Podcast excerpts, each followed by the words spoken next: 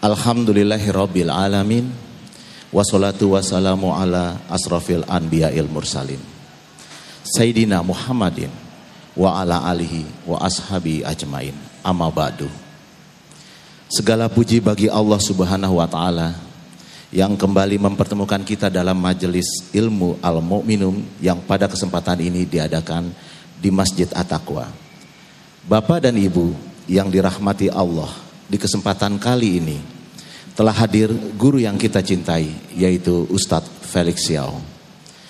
Alhamdulillah telah hadir juga bersama kita Bapak Haji Abdul Aziz selaku pembina Masjid Jami At-Taqwa, Ibu Hajamira Fatimah Aziz, pembina Majelis Taklim Ibu-ibu At-Taqwa Sriwijaya, ibu-ibu pengurus dan anggota Majelis Taklim Al-Mu'minun serta para undangan yang kami cintai. Puji syukur kita panjatkan kepada Allah Azza wa Jalla, Rabb semesta alam yang senantiasa melimpahkan begitu banyak kenikmatan yang kita tidak akan pernah sanggup menghitungnya. Karena nikmat dan izinnya pula kita berada di sini untuk menuntut ilmu sekaligus bersilaturahim. Mudah-mudahan Allah meridhoi dan melimpahkan keberkahan pada kita semua. Amin, amin ya robbal alamin. Salawat dan salam senantiasa kita sampaikan kepada junjungan kita, suri tauladan kita, Rasulullah Muhammad Sallallahu Alaihi Wasallam, beserta seluruh keluarga beliau dan para sahabat beliau serta segenap pengikut-pengikut beliau hingga akhir zaman. Mudah-mudahan kita semua termasuk di dalamnya. Amin.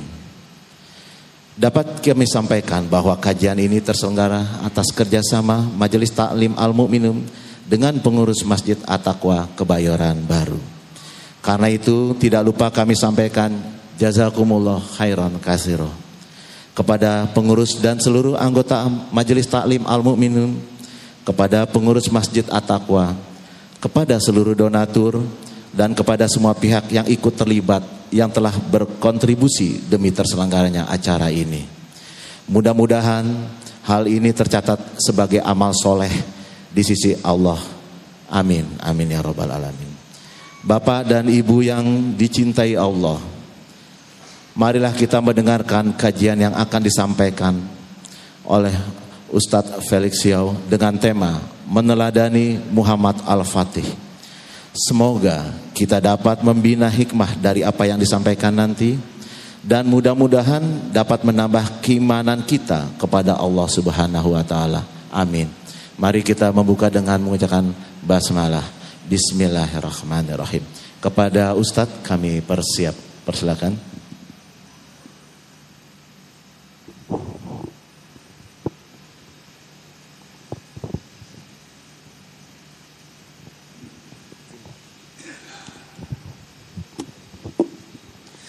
Bismillahirrahmanirrahim.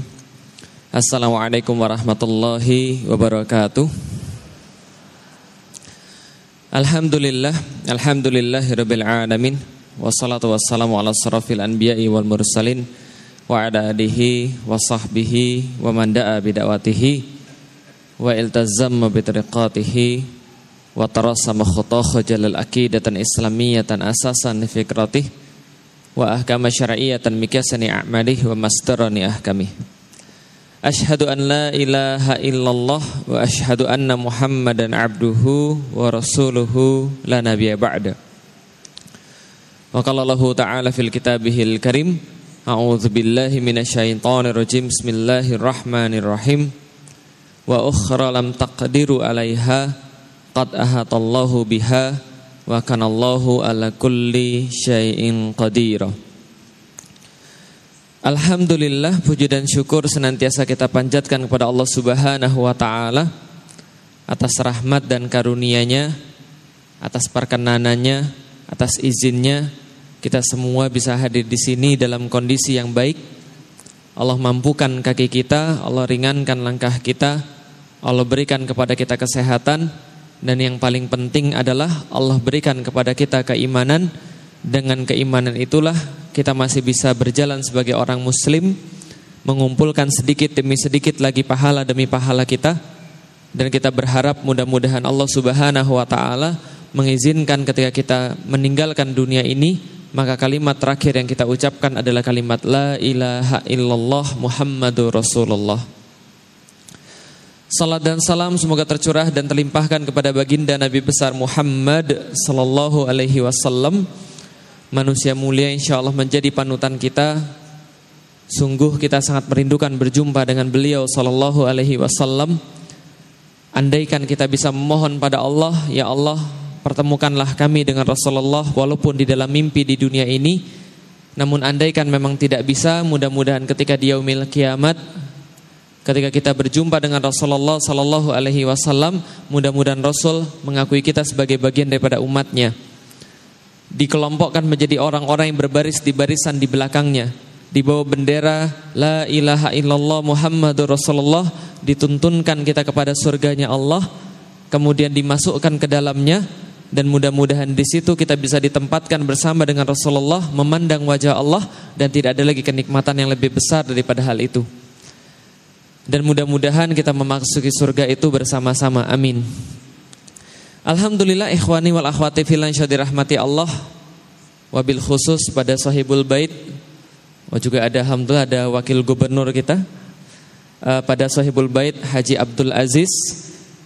Sungguh luar biasa dari tadi saya datang saya kaget. Saya kirain tempat ini cuma gedung-gedung saja. Ternyata di belakangnya ada masjid yang sangat indah. Beliau bangun pada tahun 1989. Berarti waktu itu umur saya masih lima tahun. Mudah-mudahan Allah mencurahkan kebaikan pada beliau. Tadi beliau bercerita banyak kepada saya dan akhirnya saya berpikir mungkin Allah belum memberikan azab karena masih ada orang-orang yang sangat peduli kepada Islam seperti beliau dan kolega-koleganya. Dan kita doakan mudah-mudahan Allah memberikan umur yang panjang pada beliau, umur yang bermanfaat pada beliau. Allah berkahi keluarganya dengan kebaikan-kebaikan daripada Islam. Allah ampuni kesalahan-kesalahannya dan Allah angkat derajatnya. Juga siapa pun yang mendukung perjuangan Islam termasuk orang-orang yang berada di depan kita ini mudah-mudahan Allah berikan kebaikan senantiasa. Bagi ibu-ibu yang sudah menginisiasi kajian ini, terima kasih dan sudah berada di belakang legowo, bapak-bapaknya berada di depan. Tadi saya tawarkan kalau mau bapak-bapak ibu-ibunya bagi kiri dan kanan, tapi ibu-ibunya kayaknya nyaman di belakang. Alhamdulillah, nggak ada masalah. Dan sungguh ini adalah pemandangan yang sangat baik sekali. Ibu-ibu kajiannya lebih banyak daripada bapak-bapak yang datang. Nah, itu pemandangan normal pada zaman sekarang.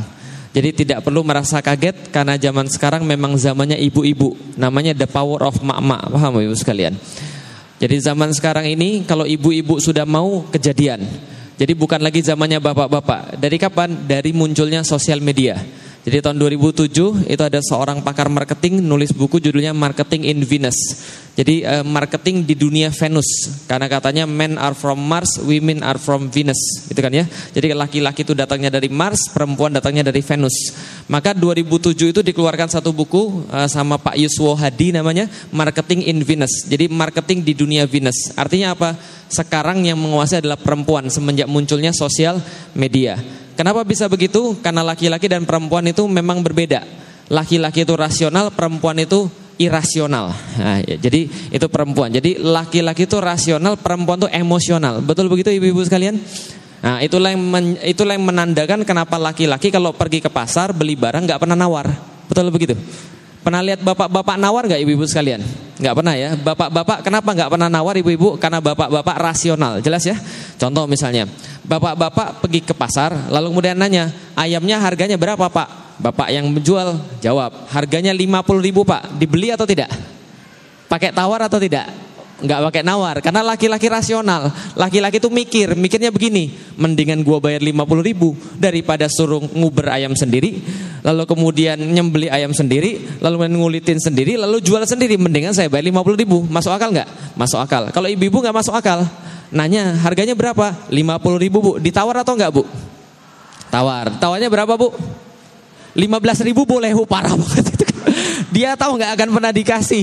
Tapi yang penting dia nawar dulu karena ibu-ibu tuh irasional, ibu-ibu tuh emosional. Nawarnya berapa? 15 ribu. Oh nggak bisa bu. Ini harga modalnya aja udah 45 ribu, 45 ribu bu. Gini aja bu, 48 ribu khusus untuk ibu panglaris. Nggak bisa 47 500. Akhirnya setelah debat 15 menit dikasih 47 500. Dan ibu-ibu tuh senang sekali ketika dapat 2.500 lebih murah daripada harga pasaran. Dan dia cerita ke mana-mana bahwa dia dapat 2.500 senang sekali. Tapi mendadak dia bisa stres seharian gara-gara tahu temannya dapat harganya 47 ribu. Paham teman sekalian? Beda 500 doang. Tapi ternyata sanggup untuk membuat mereka stres. Nah itulah namanya ibu-ibu irasional, emosional. Paham maksudnya? Tapi itu bukan sebuah kekurangan. Itu adalah sebuah kebaikan pada zaman sekarang. Karena kenapa? Zaman sekarang zamannya zaman emosional. Maka siapa yang kemudian menguasai? Yang menguasai adalah ibu-ibu sekalian. Contoh misalnya, saya pernah diskusi sama polisi. Polisi itu lebih takut pada ibu-ibu daripada pada bapak-bapak. Lah kenapa? Teman-teman sekalian coba bayangkan, selama saya hidup itu nggak pernah saya ada dengar cerita cowok-cowok ditangkap ditilang sama polisi itu gigit polisinya, nggak ada pernah sama sekali. Paham? Tapi baru sekarang inilah ada orang ditilang sama polisi, polisinya digigit, paham teman sekalian? Lah itulah kerjanya ibu-ibu. Lah kenapa ibu-ibu itu tidak terkalahkan ibu sekalian? Lah kenapa? Karena mereka kalau sudah mau sesuatu itu pasti kejadian. Lah makanya polisi lebih takut sama ibu-ibu. Lah kenapa? Ibu-ibu di jalan lebih berbahaya daripada konvoi motor, paham ibu-ibu sekalian? Lah dia kasih sennya ke kanan tapi beloknya ke kiri. Dan ketika nabrak dia yang marah. Lah kenapa? Maksud saya itu saya tadi kasih sen ke kanan supaya kanan, Anda ke kanan karena saya mau ke kiri, paham sekalian? Nah, itulah ibu-ibu ibu Alhamdulillah ibu-ibu banyak sekarang untuk perhatian pada Islam gitu ya, uh, tanggung jawab pada Islam. Ini adalah sebuah tanda-tanda kebangkitan Islam. 411 212 kemarin kalau nggak ada ibu-ibu itu nggak jadi 411 sorry nggak jadi 411 212. Lah kenapa? Itu kerjanya ibu-ibu semuanya. Lah kenapa? Karena ibu-ibu parkir mobilnya itu saya lihat banyak sekali Alphard, BMW itu parkir di sebelah kiri. Itu buka buka apa namanya? Buka garasinya belakangnya makanan semua. Itu 212 saya jalan kaki dari Kalideres karena rumah saya di Kalideres sampai ke Monas. Lah kenapa? Malu sama orang-orang dari Ciamis yang jalan 320-an kilometer. Saya jalan cuma 17 kilometer. Alhamdulillah, pinggang mau patah Ibu sekalian. Tapi pas jalan itu 17 kilometer, itu tiap 200 meter sekali itu ada ibu-ibu nawarin makanan. Ustadz minum, Ustadz sudah sudah ada. Ustadz makan, Ustadz sudah sudah ada. Tambah lagi Ustadz, orang mau pergi aksi bukan mau pergi tamasya gitu kan ya. Malah ditawarin begitu. Nah itu kalau nggak ada ibu-ibu nggak jadi. Jadi Alhamdulillah ini adalah sebuah tanda-tanda kebangkitan ibu-ibu mau untuk kemudian hadir dalam kajian Islam karena kalau sana ibu-ibu sudah beres, insya Allah umat jadi beres. Kenapa bisa begitu? Karena asal kata daripada umat adalah ummun. Artinya adalah ibu. Kalau ibunya benar, insya Allah umatnya benar. Kalau ibunya bermasalah, yakin pasti umat bermasalah. Kalau ngerusak salah seorang laki-laki, yang rusak cuma satu. Tapi kalau kita ngerusak satu orang ibu, maka yang rusak tiga. Satu adalah ibunya, dua adalah anaknya, yang ketiga adalah suaminya. Itu juga pasti rusak. Maka mudah-mudahan pada hari ini yang kita berikan bisa menambah perbekalan buat ibu-ibu, khususnya dalam mendidik anak-anaknya, bagaimana caranya bermental yang baik, bermental islami. Maka pada hari ini yang ingin saya ceritakan adalah tentang seorang pemuda namanya Muhammad Al-Fatih. Siapa namanya? Muhammad Al-Fatih. Orangnya benar-benaran ada, bukan tokoh fiktif, bukan tokoh khayal. Karena kalau Anda tanya pada anak-anak zaman sekarang, Anda tanya pada mereka, siapa superhero yang mereka kagumi, pasti jawabannya semuanya tokoh-tokoh fiktif. Betul begitu? Hulk, Superman, gitu kan ya, apalagi uh, Batman, apalagi Black Panther dan sebagainya. Tapi ini bukan tokoh fiktif, ini tokoh nyata. Ngomong-ngomong Bapak Ibu sekalian, kenapa banyak superhero tokoh fiktif itu dari Amerika? Justru karena Amerika nggak aman. Jadi intinya adalah kalau ada orang buat film tentang sesuatu, berarti sesuatu itu belum ada di tempat itu. Contoh misalnya begini, tadi superhero paling banyak di mana? Amerika. Kenapa superhero banyak di Amerika? Karena mereka membayangkan, menghayalkan, andai hidup kita ini aman, andai hidup kita ini damai. Maka mereka buat superhero. Kalau ada misalnya perampokan, ada yang bantu. Kalau ada pembunuhan, ada yang bantu. Lah kenapa? Dari salah satu penelitian, Amerika is the most dangerous place on earth tempat paling berbahaya di dunia itu adanya di Amerika. Contoh misalnya, pembunuhan terjadi setiap satu setengah jam sekali. Pemerkosaan sekitar kalau saya nggak salah 21 menit sekali. Perampokan terjadi sekitar 30 detik sekali. Itu yang terjadi di Amerika. Jadi the most dangerous place on earth, mereka bayangin gimana caranya supaya tempat kita bisa damai, ada superhero. Berarti itu bohongan, bisa dipahami teman sekalian. Contoh lagi, ibu-ibu pernah nonton film Korea? Pernah nonton film Korea? Pernah. Laki-lakinya cakep atau tidak? Cakep. Romantis atau tidak? Romantis. Berarti kalau ada film yang begitu, berarti kenyataannya nggak begitu. Kenyataannya orang Korea, orang Jepang di film-filmnya romantis kenyataannya nggak begitu. Kenyataannya adalah orang Jepang, orang Korea rata-rata bunuh diri sehari 68 orang. Berapa kali bunuh diri? 68 orang bunuh diri setiap hari. Jadi sehari itu, sorry, satu jam kira-kira ya dua orang lah kira-kira bunuh diri. Nah, ini kemudian di uh, di Jepang, di Korea Selatan banyak yang bunuh diri. Gara-gara apa? Gara-gara peristiwa-peristiwa yang bersifat ringan. Contoh misalnya dibully, bunuh diri. Dapat nilai kecil, bunuh diri. Lihat sinetron ujungnya nggak suka, bunuh diri. Nah, jadi kira-kira begitu. Nah, kenyataannya nggak seperti yang kita lihat di film-film romantis. Ternyata belum ada. Maka yang di depan ini bukan sebuah hal yang fiktif, tapi ini adalah sebuah kenyataan. Namanya Muhammad Al-Fatih yang di depan ini nggak ada yang asli kecuali satu yang asli adalah pedangnya. Nah, ini pedangnya asli. Ini ukurannya sekitar satu setengah meter, bertuliskan di tengahnya dengan inskripsi dalam bahasa Arab. Sekarang adanya di Museum Topkapi di Turki dan ini orangnya yang lain itu fiktif. Nah, tapi pedangnya asli karena memang uh, saya nggak menemukan gambar yang lain. Nah, sebelum saya cerita tentang Muhammad Al-Fatih dan perjuangannya Bapak Ibu sekalian, izinkan saya sedikit menjelaskan tentang makna bisyarah. Jadi di dalam Islam itu ada satu kata yang gak ada di dalam agama yang lain. Namanya adalah bisyarah. Dalam bahasa Indonesia, bisyarah agak berganti makna. Contoh misalnya, ada yang nelpon saya, Assalamualaikum Ustaz, Waalaikumsalam. Saat bisa ngisi di tempat kami, insya Allah bisa. Kapan? Tempatnya begini, begini, begini, waktunya begini, begini, begini. Insya Allah bisa. Terus kemudian ada yang nanya begini, mohon maaf Ustaz, jangan tersinggung ya, kami mau nanya, bisyarohnya berapa ya? Nah, jadi kira-kira begitu. Lalu saya tanya, setahu saya bisyaroh itu dalam bahasa Arab kok ditanya berapa? Karena setahu saya bisyaroh dalam bahasa Arab artinya kabar gembira. Artinya kabar gembira tentang sesuatu yang belum pernah dilihat tapi kita senang ketika mendapatkan kabar gembira itu. Itu namanya bisyarah. Ternyata usut punya usut di dalam bahasa Indonesia, bisyarah artinya adalah amplop. Paham teman sekalian? Jadi bisyarahnya berapa? Artinya amplopnya berapa? Oh, mungkin karena ustadz senang ketika mendapatkan amplop gitu ya. Nah, jadi namanya bisyarah. Tapi dalam bahasa Arab, bisyarah artinya adalah kabar gembira tentang sesuatu yang belum pernah kita dapatkan, belum pernah kita lihat, tapi kita merasa senang karena datangnya bisyarah itu daripada Allah dan Rasulnya. Contoh misalnya, salah satu contoh bisyarah adalah surganya Allah, jannah. Mau masuk surga? Mau masuk surga? Yakin? Siap mati? Oh, harus siap karena syarat pertama masuk surga adalah mati. Baik, semua orang pengen masuk surga. Kenapa semua orang pengen masuk surga? Karena surga menyenangkan bagi kita. Kita nggak pernah lihat, kita nggak pernah ke sana, tapi kita senang ketika disebutkan tentang surga. Kenapa? Salah satunya di dalam Al-Qur'an, mudhammatan. Surga itu kemudian banyak sekali ditutupi oleh pohon-pohonan, rimbun. Di bawahnya ada permadani-permadani, di bawahnya ada rumput-rumput serasa permadani. Warnanya hijau, di situ mengalir segala macam yang diinginkan oleh manusia dan di situ sangat luas luas sekali dan pada intinya oleh orang-orang yang muslim laki-laki di situ yang paling penting ada apa? Bidadari bidadari bermata jeli. Hurun ain. Lam yatmithunna insung qablahum walajan tidak pernah tersentuh oleh jin ataupun oleh manusia. Hurum maksuratun fil khiyam. Dan dia terpingit di dalam kemah-kemah khusus diperuntukkan bagi orang-orang muslim yang kelak akan masuk ke sana. Itu bidadari. Ibu-ibu biasanya protes. Ustadz kalau laki-laki dapat bidadari kami dapat apa? Tenang. Ibu-ibu dapat segala macam yang ibu-ibu inginkan yang ibu-ibu minta pada Allah semua akan dapat. Tiba-tiba di satu majelis talim ada yang bilang Ustadz kalau gitu saya mau minta sama Allah.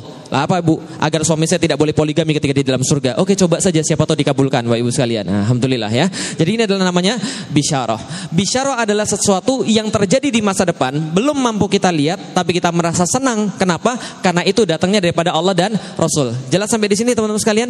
Bagi saya, bisyarah ini seperti tempat berteduh di tengah-tengah terik sebagai tempat berharap ketika saya lagi futur atau saya tidak ada harapan. Begitu saya tidak semangat, begitu saya mendapatkan fakta yang bertentangan dengan apa yang saya inginkan, maka saya ingat ayat bisyarah karena bisyarah itu senantiasa bisa membantu saya dalam semangat menjalani kehidupan. Kenapa bisa begitu? Contoh, nih, tiga minggu setelah saya masuk Islam, Tiba-tiba kemudian bapak saya nanya pada saya, Lik kenapa kamu masuk Islam? Saya bilang, karena Islam adalah agama yang benar. Bapak saya ketawa, Lik mohon maaf, Papi mau nanya, menurutmu yang lebih miskin itu non muslim atau yang muslim? Kira-kira menurut Bapak Ibu sekalian yang lebih miskin non muslim atau yang muslim? Muslim. Yang lebih banyak nggak sekolah non muslim atau yang muslim? Muslim. Yang lebih banyak nggak makan non muslim atau yang muslim? Yang hilang sendal di masjid muslim atau non muslim? Muslim. Kalau begitu di mana bagusnya Islam lik? Islam justru kamu lihat kayak begitu. Saya bilang pada bapak saya, Pi, yang papi lihat itu muslim bukan Islam. Islam itu ajarannya, muslim itu orangnya.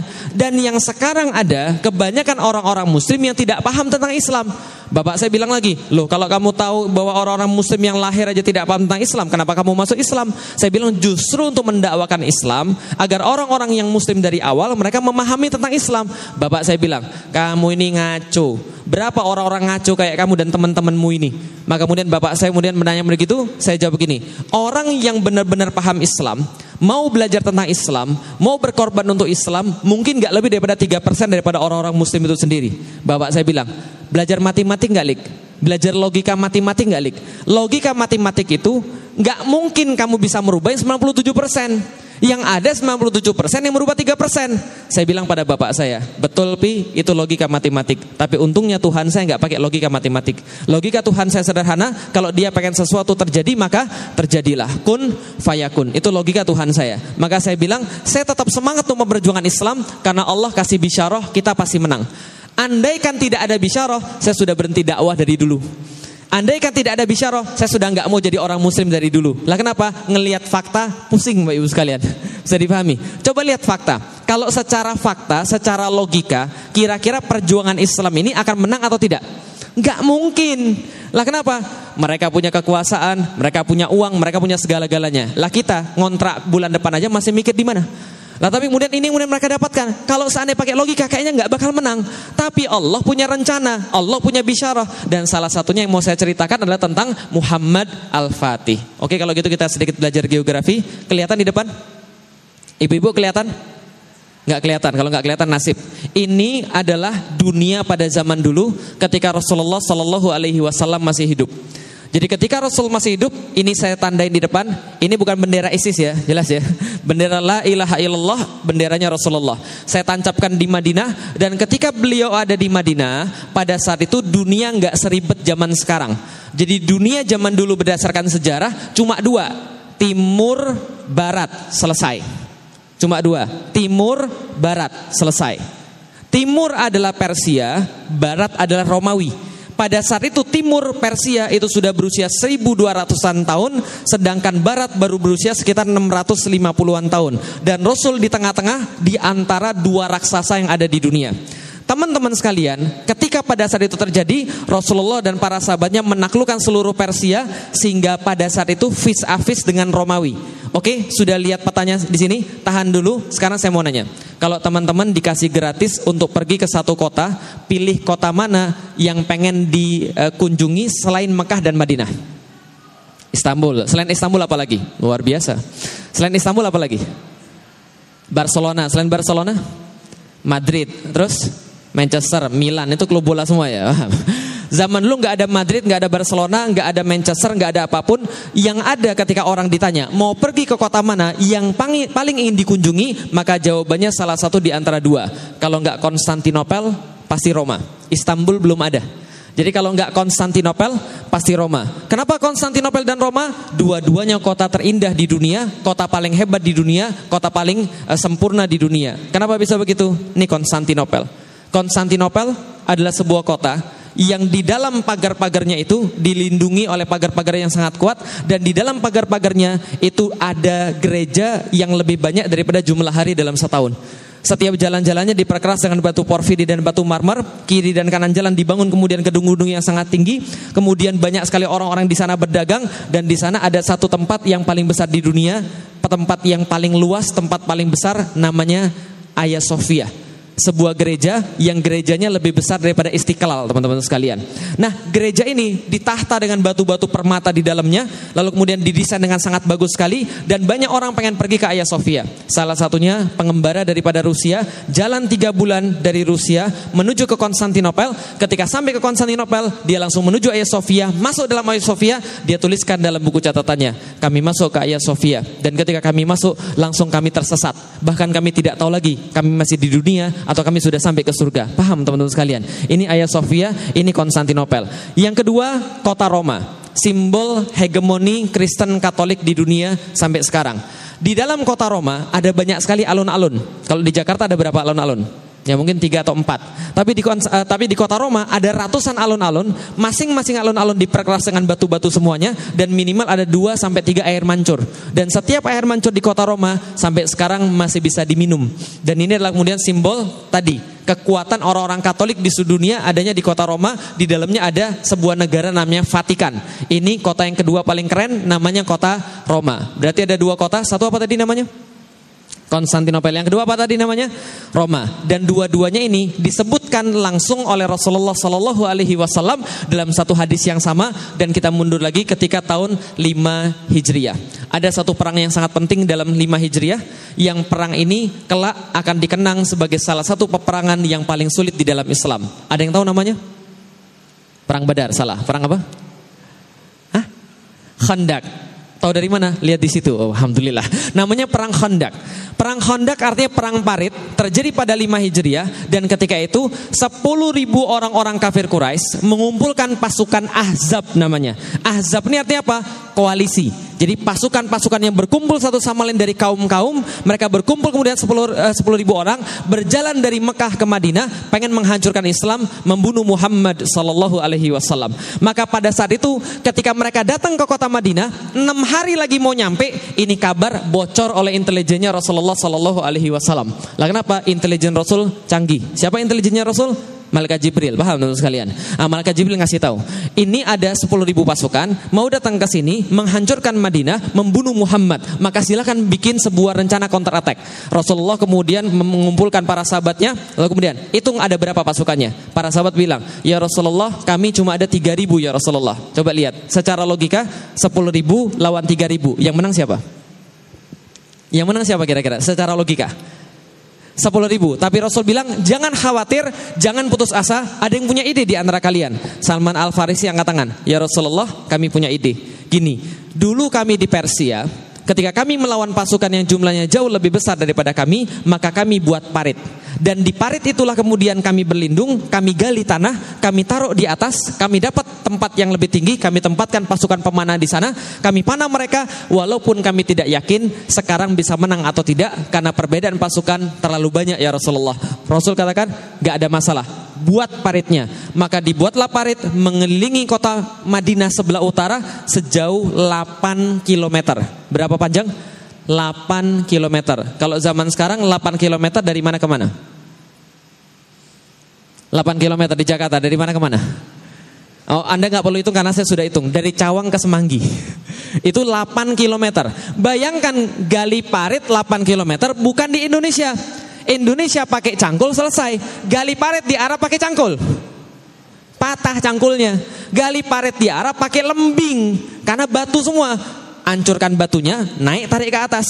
Dan yang namanya paritnya ada spesifikasinya. Kata Salman, ya Rasulullah, lebarnya harus 5 meter, dalamnya harus 3 meter. Lah kenapa sepanjang itu? Supaya kuda nggak bisa lompat, kalau lompat jatuh nggak bisa naik lagi 3 meter. Maka 5 meter, 3 meter. Hitung saja berapa kubik tanah harus diangkat ke atas. Dalam kondisi seperti itu, 6 hari lagi mau nyampe. Kira-kira mereka stres atau tidak? Kaum muslimin stres. Lah kenapa stres? Jumlahnya cuma 3000, gali parit 8 km, 6 hari lagi pasukan nyampe itu pun belum tentu menang. Dikisahkan panasnya luar biasa. Secara jumlah mereka kalah dan makanannya menurut salah satu riwayat orang muslim disuruh celupin tangannya, kemudian tangannya celupin di air itu diangkat, kemudian masukin ke gandum. Maka gandum yang nempel di tangannya itulah dijilat untuk kemudian seharian. Bisa dipahami teman sekalian? Kira-kira gimana kondisinya? Sangat mencekam sekali. Wajar saat itu ada orang-orang yang bilang sama Rasulullah, "Ya Rasul, saya mau izin pulang dulu ya." Lah kenapa? Ini istri saya di rumah. Bukankah di dalam Islam seorang suami harus ngurus istrinya? Sudah salah pakai dalil pula, paham teman sekalian. Pulang nggak balik lagi. "Ya Rasulullah, saya mau pulang." Lah kenapa? Anak-anak saya belum makan ya Rasulullah. Bukankah seorang ayah adalah tanggung jawabnya mengurusi anak-anaknya? Kabur, nggak balik lagi. Sudah salah pakai dalil. Yang bersama Rasulullah pada saat itu cuma tertinggal dua tipe orang satu yang benar-benar beriman, dua Yahudi yang terpaksa. Ya, yang satu siapa? Yang benar-benar beriman. Yang kedua, Yahudi yang terpaksa. Loh kok ada Yahudi di situ? Yahudi itu memang licik luar biasa. Dari dulu sifatnya kayak begitu. Lah kenapa? Mereka bilang sama Rasulullah, kami akan membantu karena kami warga Madinah. Ternyata mereka sudah kong kali kong sama pasukan Azab. Mereka bilang, nanti kalau kamu datang, kamu akan serang kaum muslim dari depan, kami akan ganggu istri-istri mereka dan anak-anak mereka, kami akan ancam bunuh dan kami akan ancam mereka untuk diperkosa. Sehingga mereka tidak tenang. Maka muncul di dalam Al-Quran, dalam surat Al-Ahzab, menggambarkan peperangan ini, wa min asfala minkum. Dan ketika datanglah kemudian mereka dari depan kalian dan dari belakang kalian. Itzagotil absara. Ketika kalian bergetar pandangannya. Wa balagatil kulubul hanajir. Dan sampai kemudian jantung sampai ke tenggorokan. Wa tadhunnuna billahi dhununa. Dan anda banyak prasangka pada Allah subhanahu wa ta'ala. Allah sudah pergi meninggalkan kita. Allah nggak perhatian lagi pada kita. Kita tidak akan dimenangkan oleh Allah subhanahu wa ta'ala. Ini yang kejadian. Maka ketika itu ketika menggali parit ada dua yang tersisa. Satu kaum muslimin yang benar-benar beriman. Dua Yahudi yang terpaksa. Dalam kondisi inilah ada yang nanya pada Rasulullah ketika lagi istirahat. Ya Rasulullah besok yang kita taklukkan kira-kira yang mana dulu? Konstantinopel atau Roma? Faham sampai di sini? Coba lihat baik-baik. Mereka lagi ada di mana? Lagi ada di mana mereka? Di Madinah. Lihat ya, betapa betapa kemudian mental para sahabat luar biasa. Mereka lagi ada di mana? Madinah. Konstantinopel, Roma. Pertanyaan saya sederhana. Sahabat sudah pernah pergi ke kota Konstantinopel? Belum. Sudah pernah lihat Konstantinopel? Belum. Belum pernah pergi, belum pernah lihat, yang sahabat tahu itu adalah kota yang terbaik. Konstantinopel. Yang kedua kota terbaik adalah kota Roma. Belum pernah pergi, belum pernah lihat, belum pernah ke sana. Kalau sekarang ke sana saja Anda dari Madinah pergi ke Konstantinopel itu tiga setengah jam naik pesawat. Zaman dulu mereka nggak pernah pergi, nggak pernah lihat. Yang mereka tahu cuma itu tempat paling bagus, paling indah, paling kuat di dunia kotanya. Pertanyaannya pada Rasulullah, ya Rasulullah, yang mana dulu akan kita taklukkan Konstantinopel atau Roma? Bisa dipahami maksudnya?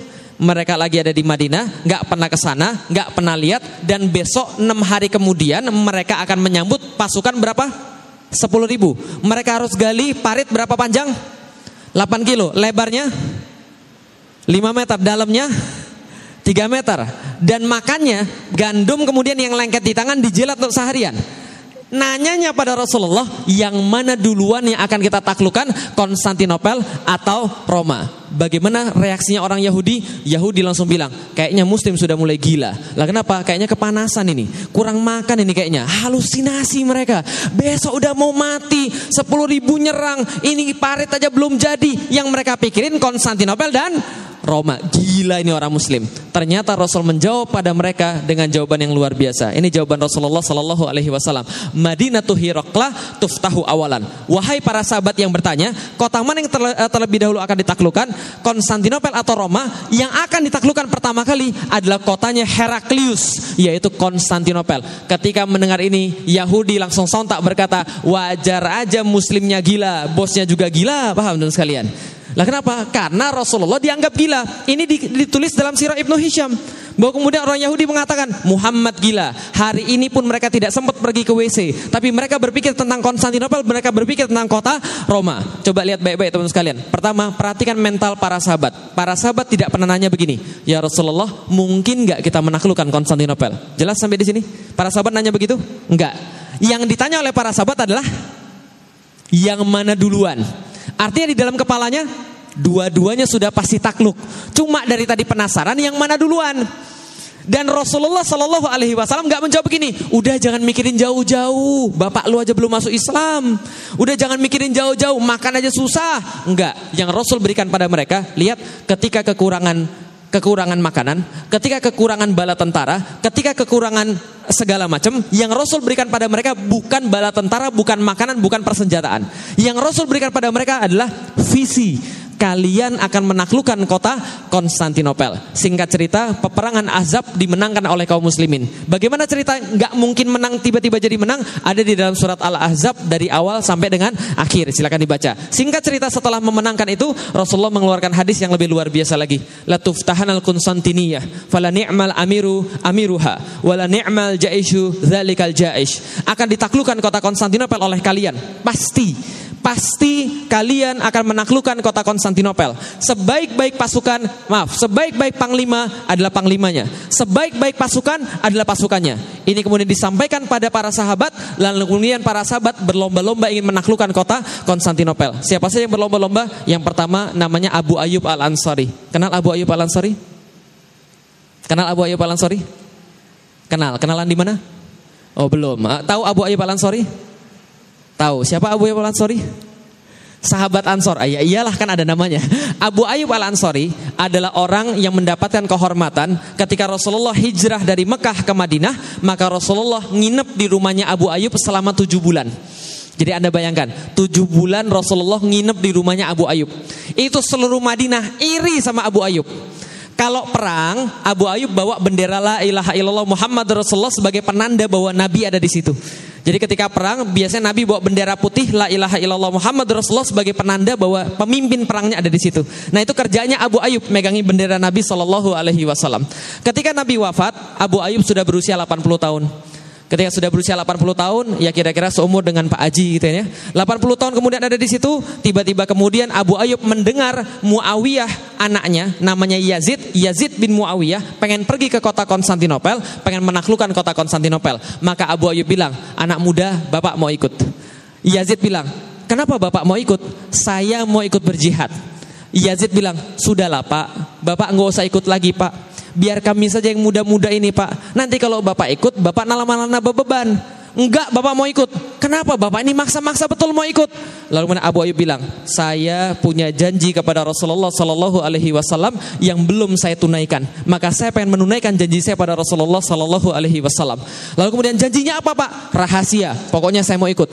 Dibawalah Abu Ayyub di tengah jalan Abu Ayyub sekarat. Ketika sekarat Abu Ayub bilang pada Yazid, Yazid mayat bapak nanti kalau sudah meninggal jangan dimakamkan di mana pun bapak tidak ridho. Tapi ini adalah wasiat terakhir bapak, mayat bapak tolong naikkan ke atas kuda yang paling kuat dan yang paling cepat yang kamu mampu, maka larikan kuda itu ke tempat yang paling dekat dengan tembok Konstantinopel, makamkan mayat bapak di sana supaya tunai janji bapak pada Rasulullah Sallallahu Alaihi Wasallam. Apa janji bapak? Aku pernah berdoa di depan Rasulullah Sallallahu Alaihi Wasallam, ya Rasul, aku pengen mendengarkan gemerincing pedang dan derap kaki kuda pasukan-pasukan yang kelak menaklukkan Konstantinopel. Maka Rasul mengaminkan. Maka kemudian mayatnya Abu Ayub dibawa ke situ dimakamkan di depan tembok Konstantinopel sebagai janjinya pada Rasulullah Sallallahu Alaihi Wasallam pasukan Yazid kalah total Berikutnya kemudian Maslama bin Abdul Malik pada tahun 717 bawa 120 ribu pasukan pergi ke Konstantinopel, pengen menaklukkan Konstantinopel, nggak mampu juga, kalah total juga. Berikutnya Harun al Rasid, Biyazid, Murad, mereka semua mencoba menaklukkan Konstantinopel,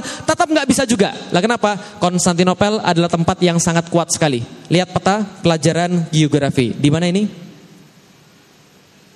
Di mana ini? Oh di dunia, ini pasti jawaban anak IPS ini betul ya. Alhamdulillah. Ini di mana ini? Konstantinopel, iya karena kita lagi bicara Konstantinopel. Lihat kota ini, kota ini di tengahnya ada selat, betul begitu? Ah ini selat namanya Selat Bosforus. Selat Bosforus itu membedakan antara Asia dan Eropa. Sebelah sini, nah ini sebelah sini, ini namanya Eropa. Sebelah sini namanya Asia. Bedanya apa? Selat Bosforus, Selat Dardanel, itu aja bedanya. Jadi kalau seandainya sebelah sini sudah Asia, sebelah sini Eropa, maka Konstantinopel itu terletak di tengah-tengah antara Asia dan Eropa. Satu-satunya kota yang terletak di antara Asia dan Eropa sampai sekarang adalah kota Konstantinopel. Kalau di uh, kalau di zoom in kira-kira begini. Nah, ini kotanya. Bentuknya kayak segitiga, di bawahnya lautan, atasnya kemudian lautan, teluk, sebelah kanannya juga lautan, sebelah kiri, sebelah baratnya satu-satunya berbatasan dengan eh, dengan daratan. Dan orang-orang bicara inilah kota paling indah di dunia. Lah kenapa? Karena langit di Konstantinopel lebih indah daripada kota-kota lain kata mereka. Nah ini yang nggak tertaklukan Bapak Ibu sekalian namanya Konstantinopel. Ingat baik-baik bentuknya kayak segitiga, lalu kemudian dipagari oleh kemudian pagar-pagar yang sangat kuat semuanya. Siapa yang menaklukkan Konstantinopel? Ini namanya Muhammad bin Murad atau yang kita kenal dengan nama Muhammad Al-Fatih. Dan ini fotonya di, uh, dibuat ketika dia menaklukkan Konstantinopel. Kira-kira umurnya berapa ketika dia menaklukkan Konstantinopel? Berapa umurnya kalau lihat dari pada mukanya?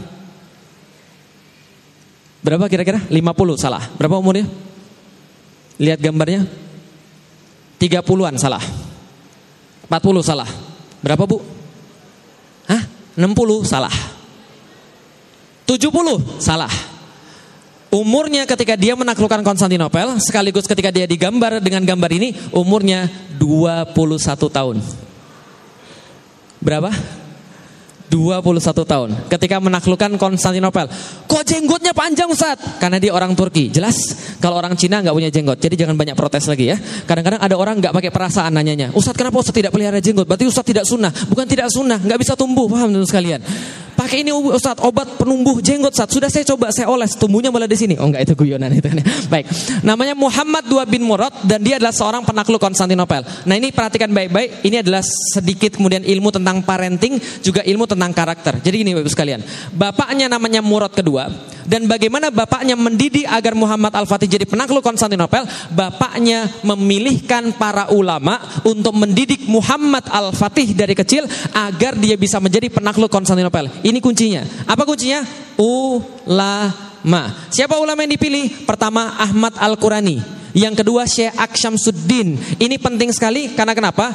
Kesalahan pendidikan di Indonesia adalah karena pendidikan di Indonesia adalah transfer of knowledge. Sedangkan pendidikan di dalam Islam adalah transfer of karakter. Lah kenapa kemudian berbeda antara transfer of knowledge dengan transfer of karakter? Kalau transfer of knowledge, Anda nggak perlu guru. Google tahu lebih banyak daripada guru-guru Anda. Paham Ibu sekalian? Itu kalau transfer of knowledge. Dan banyak orang punya pengetahuan, tapi nggak punya adab. Banyak orang punya pengetahuan tapi jahil. Paham teman-teman sekalian? Maka bukan transfer of knowledge tujuan di dalam Islam tapi transfer of karakter. Apa bedanya? Transfer of karakter adalah transfer adab, transfer akhlak, transfer takut kepada Allah dan ini hanya bisa dilakukan oleh ulama. Jelas sampai di sini? Mau saya bacakan sedikit hadis supaya teman-teman bisa mengerti kondisi yang sekarang? Coba lihat baik-baik. Hadisnya begini. Kata Rasulullah Shallallahu Alaihi Wasallam, Allah tidak mencabut ilmu dengan sekali cabut, tapi Allah mencabut ilmu dengan mewafatkan para ulama. Sekarang ulama banyak yang wafat. Banyak. Mereka ambil ilmu itu bersama mereka. Ingat ya, ilmu bukan pengetahuan. Kalau pengetahuan di Google banyak, pengetahuan Islam di buku-buku banyak, tapi ilmu takut pada Allah itu cuma ulama yang punya. Karakter para ulama yang ditransfer pada umatnya. Ketika ulama sudah wafat, ilmu dicabut Allah kata Allah. Kata Rasulullah, uh, Rasulullah kemudian melanjutkan, ketika ilmu sudah tercabut, maka merajalelalah kebodohan di antara manusia. Maka manusia-manusia mulai jahil, mulai nggak bisa membedakan mana benar, mana salah, mana aurat, mana bukan, mana halal, mana haram, nggak tahu semua. Ketika sudah merajalela kebodohan, coba lihat baik-baik, diangkat pemimpin-pemimpin bodoh di antara orang-orang bodoh itu. Itu hadis bukan saya ngomong, bisa dipahami teman sekalian. Jadi syarat adanya pemimpin jahil adalah rakyatnya harus jahil. Bisa dipahami ya? Sekarang Anda mengerti kenapa ulama-ulama banyak hilang atau dihilangkan dalam tanda kutip. Orang-orang gila keliaran cari ulama kan gitu kan ya? Lah supaya ulama-ulama hilang. Ketika ulama tidak ada lagi, tidak ada transfer karakter. Coba lihat baik-baik. Ahmad bin Hambal ketika ngisi pengajian, itu yang datang puluhan ribu. Yang bawa catatan cuma di depan doang yang ratusan. Yang belakang cuma datang untuk apa? Ngelihat Ahmad bin Hambal, cara jalannya, cara ngomongnya, cara jawab pertanyaannya, sabarnya, akhlaknya. Maka kemudian mereka mempelajari karakternya. Maka ulama-ulama belajar karakter 40 tahun, belajar ilmu 4 tahun. Belajar pengetahuan 4 tahun saja. Yang penting adalah apa? Karakternya sudah jadi. Bisa dipahami teman sekalian. Masalahnya di Indonesia, karakternya ini justru yang salah. Karena transfer karakter itu dengan tiga. Satu Al-Quran, dua kisah, tiga ulama. Satu ulama, dua kisah, tiga Al-Quran. Coba lihat baik-baik teman sekalian. Di Indonesia, kisah masa kecil itu membuat perbedaan yang sangat luar biasa pada karakter. Kisah membuat karakter yang berbeda. Contoh, uh, saya mau nanya, Bapak Ibu sekalian, binatang paling cerdas adalah binatang? Binatang paling cerdas adalah binatang kancil. Kenapa cerdas? Karena bisa bohongin petani, nyuri timun, paham? Dari kecil kita tuh diajarkan binatang cerdas itu kancil karena dia bisa nyuri timun daripada apa?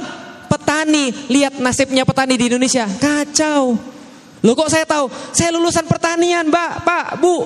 Lulusan pertanian, petani Indonesia luar biasa ngeri. Suruh tanam, ketika sudah tanam malah diimpor daripada yang lain. Itu nyesek banget rasanya, paham Ibu sekalian. Sudah nanggung semuanya, suruh tanam, kemudian tiba-tiba diimpor gula, dibakar semua tebunya. Nah kenapa? Petani di Indonesia itu kemudian dicuri terus. Pencuri itu adalah sebuah cita-cita semua orang. Lah kenapa? Kancil cerdas karena mencuri timun. Berarti cita-cita adalah pencuri. Itu kisah masa kecil. Wajar gedenya jadi begitu. Coba lihat lagi apa kisah masa kecilnya. Uh, cewek, sorry, cowok ngintip cewek mandi. Pernah dapat kisah masa kecil kayak begitu? Pernah dapat? Cowok ngintip cewek mandi. Ternyata ceweknya bidadari. Setelah itu kemudian cowoknya maling uh, maling kemudian uh, apa namanya baju ceweknya sehingga dia tidak bisa terbang ke kahyangan lagi. Singkat cerita dia nikah sama cewek. Pelajaran moralnya adik-adik sekalian maling masuk surga paham sekalian. Nikah sama bidadari apa nggak hancur? Ini karakter yang dibuat. Masalahnya karakternya sangat penting sekali. Lah kenapa? Karena kisah membentuk karakter. Nggak percaya? Coba lihat. Anda semua berbuat berdasarkan referensi. Mau fight atau mau flight mau lawan atau mau kemudian kabur, mau nyerah atau mau kemudian mau lanjut, itu tergantung referensi. Contoh, nih, siapa yang baru pertama kali ketemu saya katakan? Yang baru pertama kali ketemu saya katakan? Oh, lumayan banyak. Kita nggak pernah ketemu sebelumnya kan ya? Oke, tapi saya bisa menebak pikiran Bapak Ibu sekalian. Oh, berarti Ustaz seorang mentalis. Oh, bukan, alhamdulillah. Tapi saya bisa nebak, nggak percaya. Nih coba lihat. Nggak usah dijawab pertanyaannya, jawabnya dalam hati saja. Jelas? Jawabnya dalam hati saja. Tapi walaupun ada jawab dalam hati, tapi saya sudah tahu jawabannya apa. Nih, nggak usah jawab ya apa pun makanannya, minumannya, gak usah jawab. Kira-kira yang semua dalam kepala anda kira-kira sama atau tidak? Kenapa bisa begitu? Kekuatan referensi. Maka yang diceritakan dari awal pada anak-anak itu pengaruhnya luar biasa. Di Inggris ada satu penelitian, kalau saya nggak salah baca. Jadi penelitiannya begini. Ya ini agak sial bagi sebagian orang ya, tapi coba lihat begini. Di Inggris itu satu TK dibagi dua. Jadi satu TK, TK ada 40 orang dibagi dua. Satu diceritain tentang kisah uh, kisah folklore gitu ya, kisah rakyat. Satu lagi juga diceritain tentang kisah rakyat. Kisahnya sama. Kisah di Inggris yang paling terkenal apa, Pak? Hmm? Apa? Robin Hood. Oh, itu kisah zaman sekarang. Nah, zaman dulu kesatria menyelamatkan tuan putri melawan naga. Jelas ya? Nah, diceritain begini. Kisah yang satu, kesatria mau menyelamatkan tuan putri melawan naga, patah pedang, patah kaki, patah tangan. Lalu dia bilang, sudah saya menyerah sajalah. Lah kenapa? Kayaknya nggak mungkin menang lawan naga. Masa manusia lawan naga? Biarin aja tuan putrinya sama naga. Akhirnya dia nyerah. Yang satu lagi, patah pedang, patah tulang, patah tangan. Tapi dia nggak menyerah. Pokoknya dia terus berjuang. Akhirnya kemudian dia berhasil membunuh naga somehow. Kemudian dia berhasil menyelamatkan tuan putri. 20 tahun ke depan, yang diceritakan tentang yang kesatrianya nyerah, itu lebih cepat nyerah nggak mau kemudian struggle, nggak mau kemudian keras dalam kehidupan. Yang satu lagi yang diceritakan bahwa kesatria menang, maka dia senantiasa untuk kemudian kuat dalam kehidupan, melawan apa pun dia nggak pernah nyerah. Bisa dipahami teman-teman sekalian. Kisah sangat berpengaruh. Muhammad Al-Fatih pertama-tama dididik oleh seorang syekh namanya Syekh Ahmad Al-Qurani. Kalau lihat dari namanya yang diajarkan apa? Al-Quran. Muhammad sini, oh ternyata anak ini anak sultan, anak orang kaya, petantang petenteng. Maka Ahmad Al-Qurani bilang pada bapaknya Sultan Murad, Sultan mohon maaf, apakah boleh ini anak saya didik dengan cara saya? Silakan saja, uh, silakan saja Syekh. Lalu Syekhnya ngambil kayu, kemudian dia bilang, Muhammad sini. Muhammadnya datang, dipukul pakai kayu, cetar, kayunya patah, Muhammadnya down, Muhammad kecilnya down, tapi bukan down dalam arti jelek, langsung nurut pada gurunya. Dalam waktu 8 tahun dia menghafalkan Al-Quran. Jadi usianya 8 tahun dia menghafalkan Al-Quran. Gara-gara pukulan gurunya. Ketika dia sudah gede dia tulis dalam bukunya.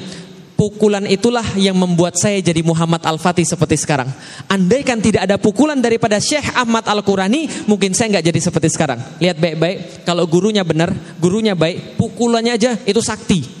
Paham teman sekalian? Mukulnya aja jadi kayak begini. Bisa dipahami ya? Tapi kalau gurunya nggak benar, mukulnya bahaya. Zaman dulu guru dipercaya. Zaman sekarang ada wali mukul kemudian muridnya, yang terjadi lapor Komnas HAM, paham?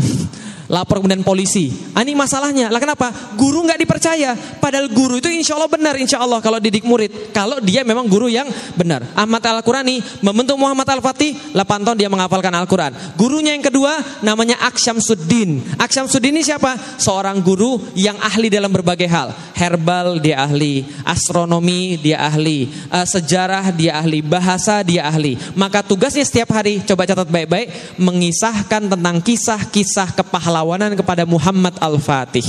Kisah siapa saja? Kisah Rasulullah, sirah Nabawiyah, sirah sahabat, panglima-panglima besar di dalam Islam. Semua diceritakan pada Muhammad Al-Fatih sehingga membentuk karakter-karakter kepahlawanan.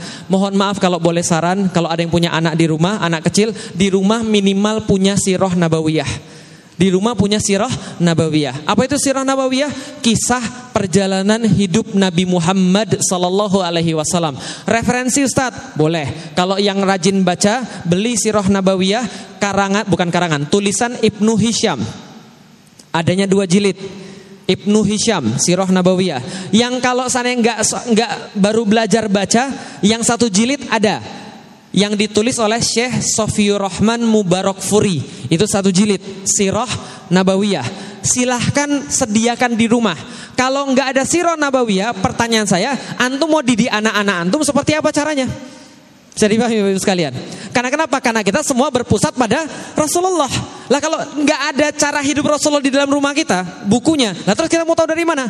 Anak ini dibacakan tentang sirah nabawiyah, bagaimana perangnya Nabi, bagaimana akhlaknya Nabi, bagaimana Nabi ketika bergaul dengan orang lain, semua diceritakan pada anak ini. Sehingga anak ini umur 11 tahun sudah punya jiwa kesatria. Bayangkan 11 tahun Muhammad Al-Fatih bikin syair, syairnya tentang jihad. Itu Muhammad Al-Fatih. Kalau anak zaman sekarang 11 tahun bikin apa? Bikin masalah ya. Nah, anak zaman sekarang bikin surat cinta, nembak pada pacarnya, ditolak lalu kemudian ngancem bunuh diri dari tower BTS. Kan itu kan ya? Ini zaman sekarang. Lah kenapa? Gara-gara tontonannya salah, gara-gara ceritanya salah. Apa tontonannya? Tontonannya ganteng-ganteng sering gila. Ya wajar aja. Stres makanya paham terus sekalian. Nah, ini kemudian Muhammad Al-Fatih. Dan sebelum kemudian dia jadi dewasa, dia kemudian diajak oleh Syekh Aksyamsuddin untuk menuju ke Ayah Sofia dari kejauhan. Jadi ngelihat Ayah Sofia dari kejauhan. Kemudian dia bilang begini, Muhammad lihat. Apa itu? Konstantinopel guru. Lihat itu apa? Ayah Sofia guru. Lalu kemudian gurunya bilang, sudah banyak yang pengen menaklukkan kota Konstantinopel. Bapakmu sudah pernah coba dan bapakmu gagal. Kakekmu sudah pernah coba, kakekmu juga gagal. Semua sudah pernah coba ke sana kaum muslimin pengen mengambil kota Konstantinopel merealisasikan sabda Rasulullah sallallahu alaihi wasallam dan mereka gagal dan anak-anakmu akan coba dan anak-anakmu pun tidak akan pernah berhasil. Lah kenapa wahai guru? Gurunya bilang, saya senantiasa berdoa pada Allah Subhanahu wa taala. Dalam sujud-sujud saya ketika tahajud saya selalu minta pada Allah Subhanahu wa taala, "Ya Allah, saya yakin betul yang dimaksud dengan orang yang terbaik yang menaklukkan Konstantinopel, yang memimpin pasukan terbaik adalah Engkau Ananda Muhammad, Engkau penakluk Konstantinopel." Diyakinkan sama gurunya, dia penakluk Konstantinopel. Sejak saat itu, umur 8 tahunan, dia yakin, saya Muhammad, orang yang kelak akan menaklukkan kota Konstantinopel. Dan hasilnya beda. Lihat hasilnya orang yang sudah yakin sama orang yang belum yakin. Orang yang sudah yakin menguasai 8 bahasa ketika berumur 16 tahun. Anda berapa bahasa? Sekarang sudah lebih 16 tahun kan ya? Berapa bahasa? Alhamdulillah empat Ustaz. Satu bahasa Indonesia, dua bahasa Inggris, tiga bahasa daerah, empat bahasa isyarat. Alhamdulillah gitu ya. Nah ini dia 8 bahasa ketika berumur 16 tahun. Dan dia menjadi sultan ketika berumur 12 tahun. Apalagi semenjak balik hingga meninggal dia tidak pernah melewatkan sekalipun sholat rawatib dan sholat tahajud. Kenapa? Karena dia punya permintaan khusus kepada Allah Subhanahu Wa Taala. Pelajarannya adalah kalau anda pengen lebih daripada orang lain, tolong berbuat lebih daripada yang lain. Kalau Anda pengen sesuatu yang lain pengennya beda, tapi Anda berbuatnya sama, kata Einstein Anda orang gila. Karena hanya orang gila yang pengen hasil berbeda dengan cara yang sama. Contoh misalnya, ya Allah saya pengen yang lebih daripada tetangga saya. Ya buatlah yang lebih daripada tetangga. Ibadahnya lebih, kerjanya lebih, usahanya lebih. Lah kalau anda pengen lebih, itu-itu aja kemudian kerjaannya. Lalu anda minta lebih, itu tidak tahu diri namanya. Paham teman sekalian? Konsep di dalam Islam, iya karena abudu wa iya karena stain. Kalau anda pengen minta pada Allah, pengen minta lebih, maka berbuatlah ibadah yang lebih. Iya karena abudu. Ya Allah aku sudah beribadah. Iya karena stain. Sekarang aku minta padamu ya Allah. Maka Muhammad Al-Fatih pengennya adalah menaklukkan Konstantinopel. Dia tahu sebaik-baik pasukan adalah pasukannya. Sebaik-baik pemimpin adalah pemimpinnya. Untuk jadi pemimpin terbaik, berarti harus paling dekat dengan Allah. Gimana caranya dekat dengan Allah? Dawamkan sunnah nawafil. Bagaimana caranya? Salat rawatib kemudian uh, lanjutkan terus menerus, salat tahajud terus menerus juga. Akhirnya dia lakukan itu semua dan tidak hanya itu, tapi dia membentuk pasukan yang terbaik. Namanya pasukan Inkisaria. 7000 anak-anak kecil dikumpulkan dalam setiap barak. Setiap barak ada ulamanya. Tiap hari bacain hadis, tiap hari kemudian bacain Quran, kemudian membentuk jiwa mereka menjadi jiwa seorang gozi. Apa itu gozi? Orang yang berjuang di jalan Allah, pengen kemudian di jalan Allah, pengen kemudian hidup mulia atau mati syahid. Ini kemudian pasukannya. Namanya pasukannya Royal Janissaries. Semuanya sudah beres, tapi secara geopolitik masih ada masalah. Balik lagi kepada peta. Di mana ini? Di mana ini? Selat Bosphorus. Masih ingat tadi bentuknya Konstantinopel kayak apa? Segitiga. Nah ini bentuknya Konstantinopel kayak segitiga di bawah kalau dilanjutkan. Ya. Nah Muhammad Al-Fatih bilang begini. Kenapa kita tidak bisa menaklukkan Konstantinopel? Karena dari dulu Selat Bosforus nggak pernah kita kendalikan. Makanya bala tentara datang dari sini, bala bantuan mereka datang dari sini, dan kita nggak bisa kontrol. Lalu gimana caranya biar bisa kita kontrol? Selat Bosforus harus ditutup. Gimana caranya? Buyutnya pernah bangun benteng di sini, namanya benteng Anadolu Hisar, benteng daerah Anatolia atau benteng daerah Asia. Muhammad Al-Fatih pengen bangun benteng di depannya namanya benteng Rumeli Hisar, benteng daerah Romawi. Ketahuan sama Raja Konstantinopel, Raja Konstantinopel bikin surat. Woi, kamu ini anak siapa? Kamu tahu nggak? Dulu sultan-sultan sebelum kamu, ketika dia pengen membangun sesuatu, maka dia minta izin kepada kami, sebagaimana seorang anak minta izin pada bapaknya. Lu sudah bikin benteng di tanah orang, nggak pakai izin pula. Al-Fatih balas suratnya, saya kasih tahu, tempatmu adalah Konstantinopel yang engkau lindungi dengan pagar-pagarmu saja. Selain itu bukan tempat siapa pun.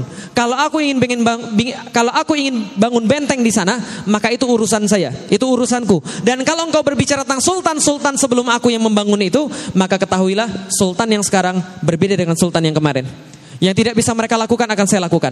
Yang tidak bisa mereka selesaikan akan saya selesaikan. Dan kalau kamu utus kemari, kemari lagi, orang-orang yang ingin kemudian menghadang pembangunan benteng ini, saya yakinkan kepada engkau, mereka tidak akan pulang dalam keadaan hidup diancam, nggak berani lagi datang, lalu kemudian dilanjutkan pembangunannya. Ini bentengnya ibu sekalian.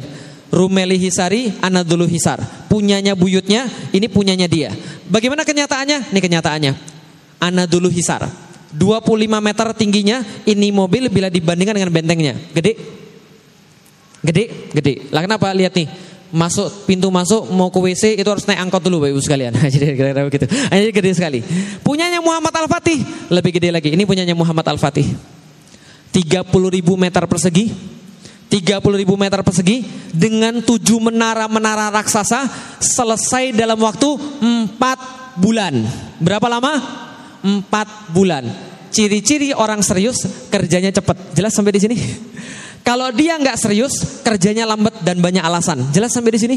Oke, Muhammad Al-Fatih bangun tembok ini, bangun kemudian seluruh benteng ini dalam waktu 4 bulan dengan 5000 pekerja. Setelah selesai sampai di sini, anak muda masih punya masalah. Apa masalahnya? Nih, legenda yang nggak pernah jebol selama 1123 tahun. Namanya tembok Konstantinopel. Lah kenapa nggak pernah jebol? 18 meter bro 18 meter itu tingginya kayak gedung lantai 6 kayak sekarang Lah kalau ada artis kira-kira artisnya kayak begini Kelihatan ibu-ibu Nah ini artisnya nih dibandingkan bentengnya. Gede banget kan bentengnya? Dan gak hanya gede 18 meter, tapi tiga lapis. Lapis pertama kolam, parit. Lebarnya 20 meter, dalamnya 10 meter. Kalau Anda mau nyerang Konstantinopel pakai kuda, kuda berhenti di sini, mohon maaf, nggak bisa lewat lagi. Kalau Anda pengen berenang, Anda dipanah dari sini.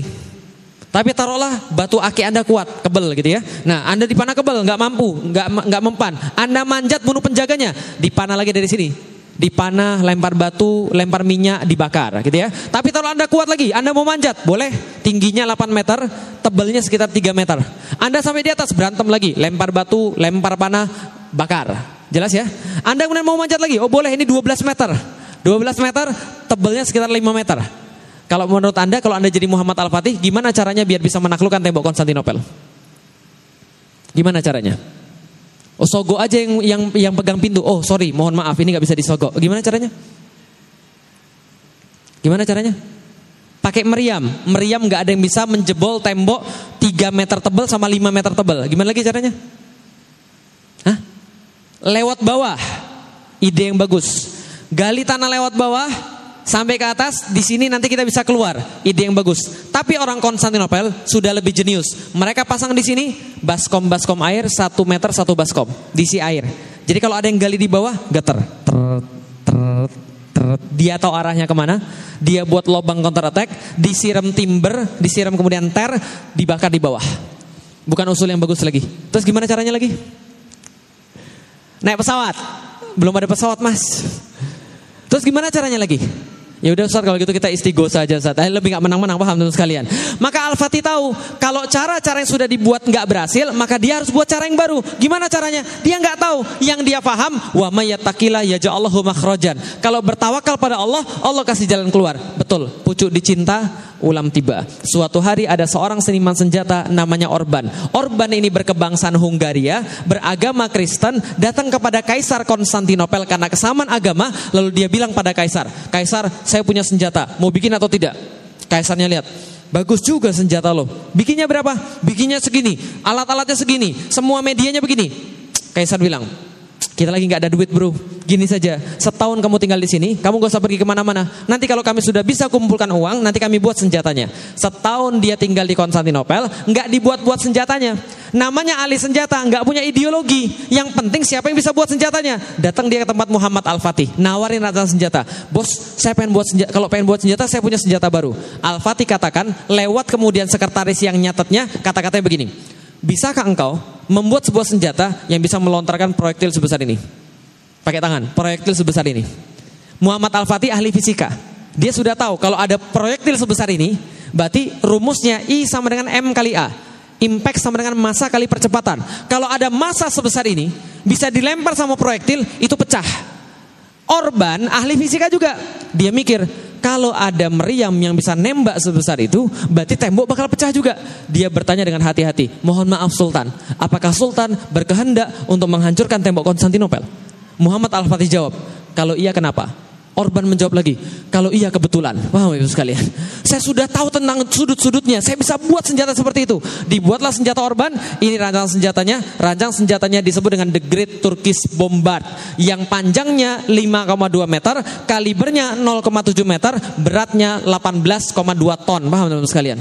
Ini kemudian rancang senjatanya, jarak tembaknya 1,6 km, sekali muntah 682 kg batu, paham teman-teman sekalian. Dibuat senjata ini, dites oleh Orban, ciu, tem, dua meter nyungsep di bawah tanah. Al-Fatih bilang, bagus, bagus, bagus, saya senang sekali. Tapi masih ada yang kurang ini. Apa kurangnya? Kurang gede, buat yang dua kali lipat. Lu gimana caranya? Terserahkan kamu seniman senjatanya.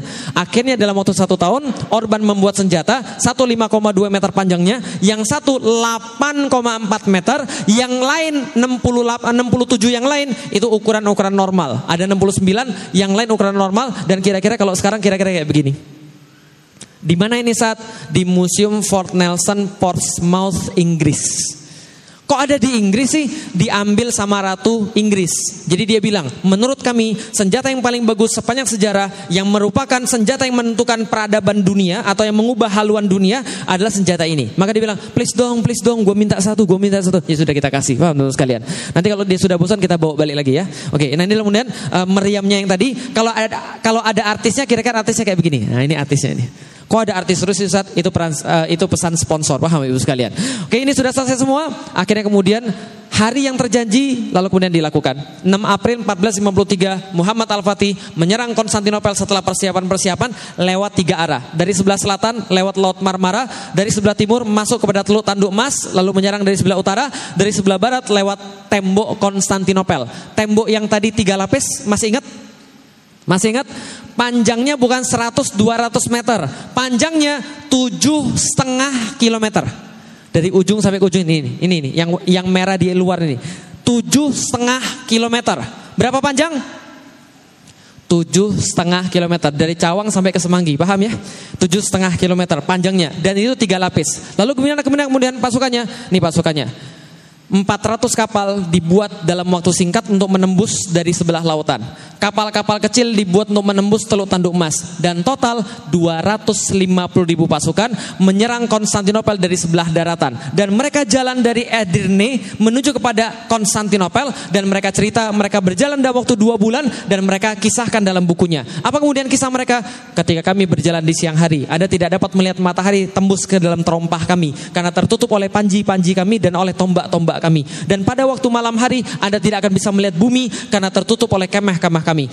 Sedangkan ketika mereka jalan sampai ke depan Konstantinopel, giliran orang Konstantinopel tulis dalam catatan harian mereka, kami menyaksikan pasukan muslim datang kepada kami seperti sungai dari besi, memenuhi pandangan kami dari pantai sampai ke pantai. Jelas sampai di sini? Termasuk kemudian meriam-meriam segede kingkong tadi. Dibawa dengan cara gimana? Karena beratnya minta ampun, maka ditarik oleh 40 kebo satu meriamnya.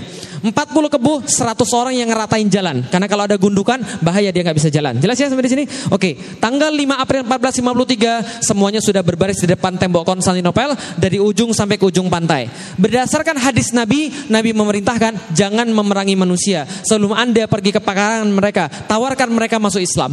Kalau mereka mau masuk Islam, nggak usah dilanjutkan perangnya, itu lebih baik daripada dunia dan seluruh isinya. Yang kedua, perintahkan mereka bayar jizyah. Kalau mereka tidak mau, perangi hanya yang berperang di antara mereka. Maka kemudian ditawarkan, bagaimana kalau anda semua masuk Islam? Lalu kemudian rajanya berkata, lebih baik kami mati kalau begitu. Lalu gitu bayar jizyah, lebih baik kami mati kalau begitu. Ya sudah, peperangan dilanjutkan 6 April 1453. Al-Fatih membariskan pasukannya satu setengah kilometer di depan tembok kota, cukup jauh untuk bisa dipanah, tapi cukup dekat untuk bisa disaksikan setiap pasang mata orang-orang yang ada di Konstantinopel. Dan pada saat itulah, setelah tergelincirnya matahari, mereka sholat Jumat di sana. Karena 6 April 1453 bertepatan dengan hari Jumat. Kenapa hari Jumat orang-orang dulu mulai jihad?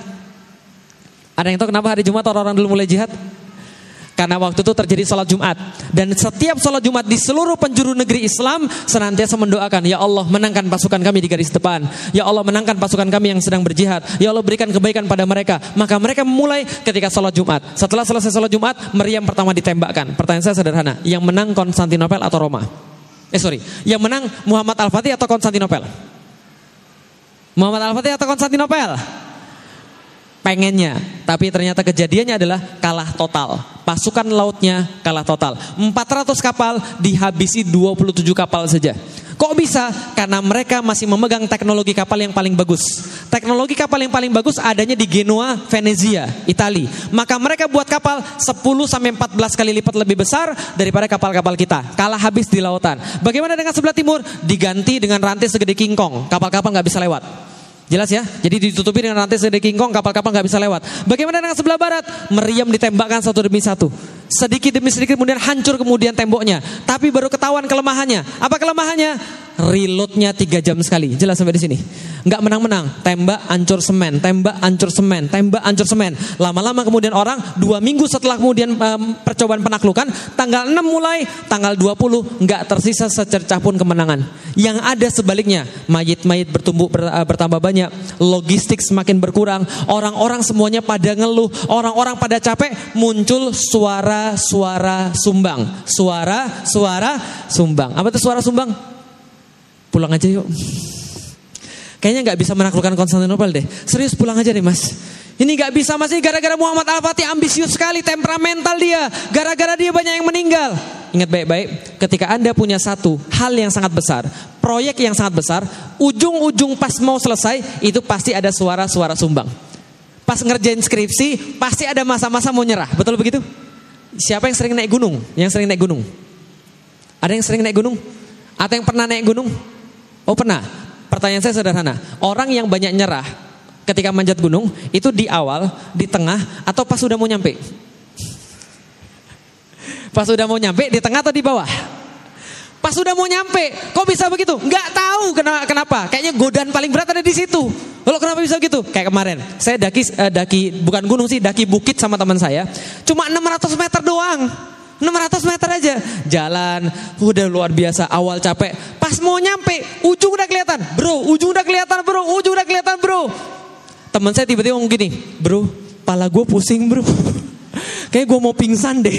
Saya bilang, berarti antum nggak mau lanjut nih. Kayaknya gue mau pingsan, antum sendiri aja ke atas.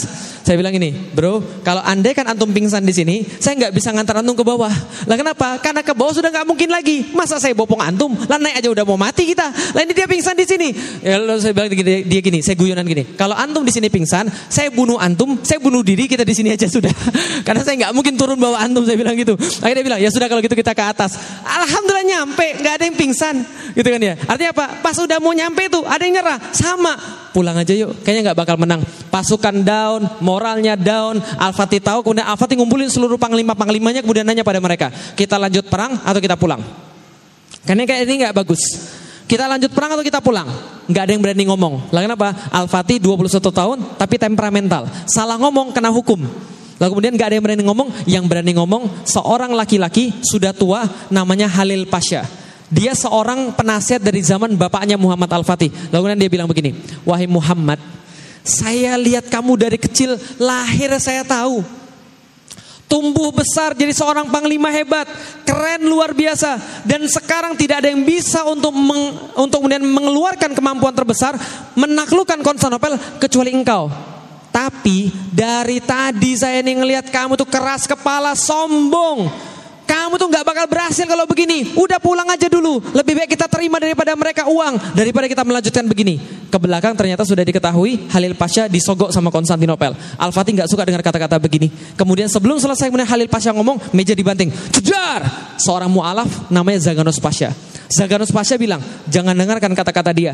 Sesungguhnya dia ingin memadamkan semangat dari dalam diri kita. Ingat baik-baik saat kita pergi ke sini, yang kita inginkan bukan untuk kembali, tapi yang kita inginkan adalah salah satu di antara dua, hidup mulia atau mati syahid. Dan saya tidak mau kita takluk di bawah reruntuhan batu-batu ini atau di bawah kemudian tumpukan batu-batu ini. Kerahkan tekanan, tingkatkan serangan, Allah bersama kita insya Allah. Lanjut atau pulang? Lanjut atau pulang? Kalau gitu kita juga lanjut. Oke, kalau gitu masalahnya masih ada. Apa masalahnya? Di sini rantai segede kingkong, nggak bisa lewat. Di sini pasukan laut nggak bakal menang. Di sini temboknya sangat kuat sekali. Maka salah satu uh, salah satu penasihatnya bilang begini, Pak, rahasianya di sini Pak. Andai saja kita bisa masuk ke dalam teluk tanduk emas, lalu kemudian bisa membombardir mereka dari sebelah utara, maka pasukan yang ada di sebelah barat, pasukan bertahan, tidak akan bisa mereparasi dinding seperti cepatnya sekarang. Berarti kita bisa tembok uh, bisa tembus temboknya. Kalau andai kan kita bisa masuk sini, tapi masalahnya ada apa di situ? Ada masalah apa di situ? Rantai segede kingkong. Bapak Ibu sekalian gimana caranya supaya bisa masuk ke dalam? Oh loncat, bukan lumba-lumba Bapak Ibu sekalian. Terus gimana caranya? Potong rantainya, rantainya segede-gede begini, nggak bisa dipotong. Tabrak pakai kapal, kapal yang kandas. Gimana caranya? Pulang aja. Al-Fatih bilang, ketika pasukannya nggak ada lagi ide, Al-Fatih bilang gini, tenang, semua yang Allah berikan masalah, Allah pasti berikan solusinya. Dan saya sudah mikirin ini dari semalam. Sudah mikirin dari semalam? Sudah. Gimana caranya? Tenang, caranya gampang. Caranya begini, kita kan punya kapal. Kapalnya kita parkirkan dulu di Galata. Setelah kapalnya kita parkirkan di Galata, kapalnya kita angkat. Setelah kapalnya kita angkat, kita balikin lagi ke lautan. Gampang kan? Sekarang kapal kita sudah ada di lautan. Pasukannya bilang, betul juga ya. Kenapa saya nggak kepikir dari tadi ya?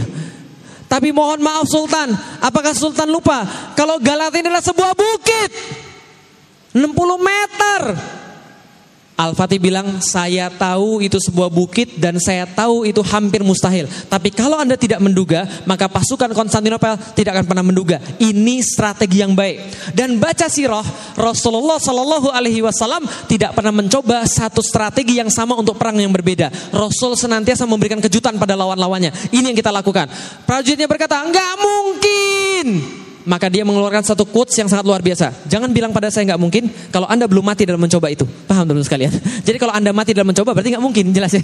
Tapi kalau anda belum mati itu berarti mungkin. Maka kemudian disepakati pada tanggal 22 April 1453 kapal-kapal akan dinaikkan melalui Bukit Galata. Esoknya yang terjadi keajaiban strategi perang. 72 kapal pindah dari Selat Bosphorus kepada Teluk Tanduk Mas dalam waktu satu malam. Berapa kapal pindah?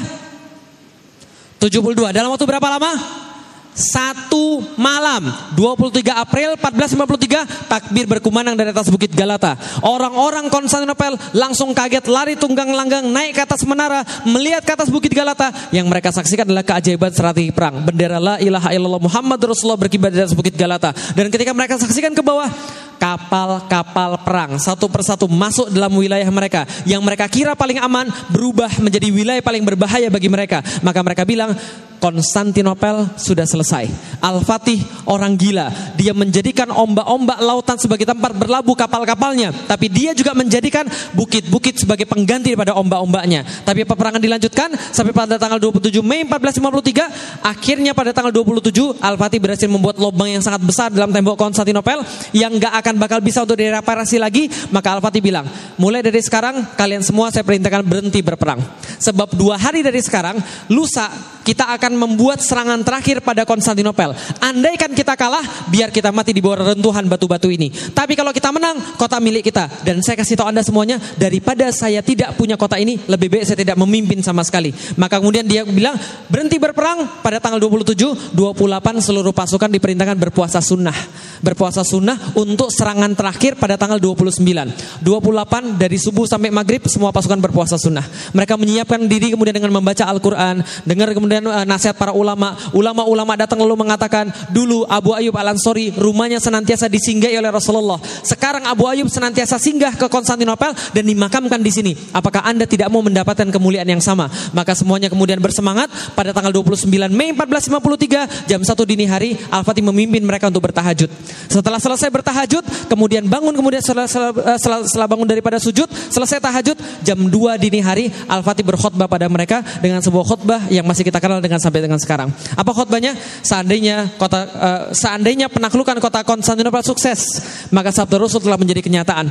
Dan salah satu mujizatnya akan ter, uh, akan kelak segera terbukti. Maka kita menjadi bagian daripada apa yang menjadi janji daripada hadis ini yaitu kemuliaan dan penghargaan. Oleh karena itu sampaikan pada pasukan satu persatu kemenangan besar yang kelak akan kita capai menambah ketinggian dan kemuliaan Islam. Untuk itu sampaikan pada setiap pasukan wajib bagi setiap pasukan jangan sampai bermaksiat.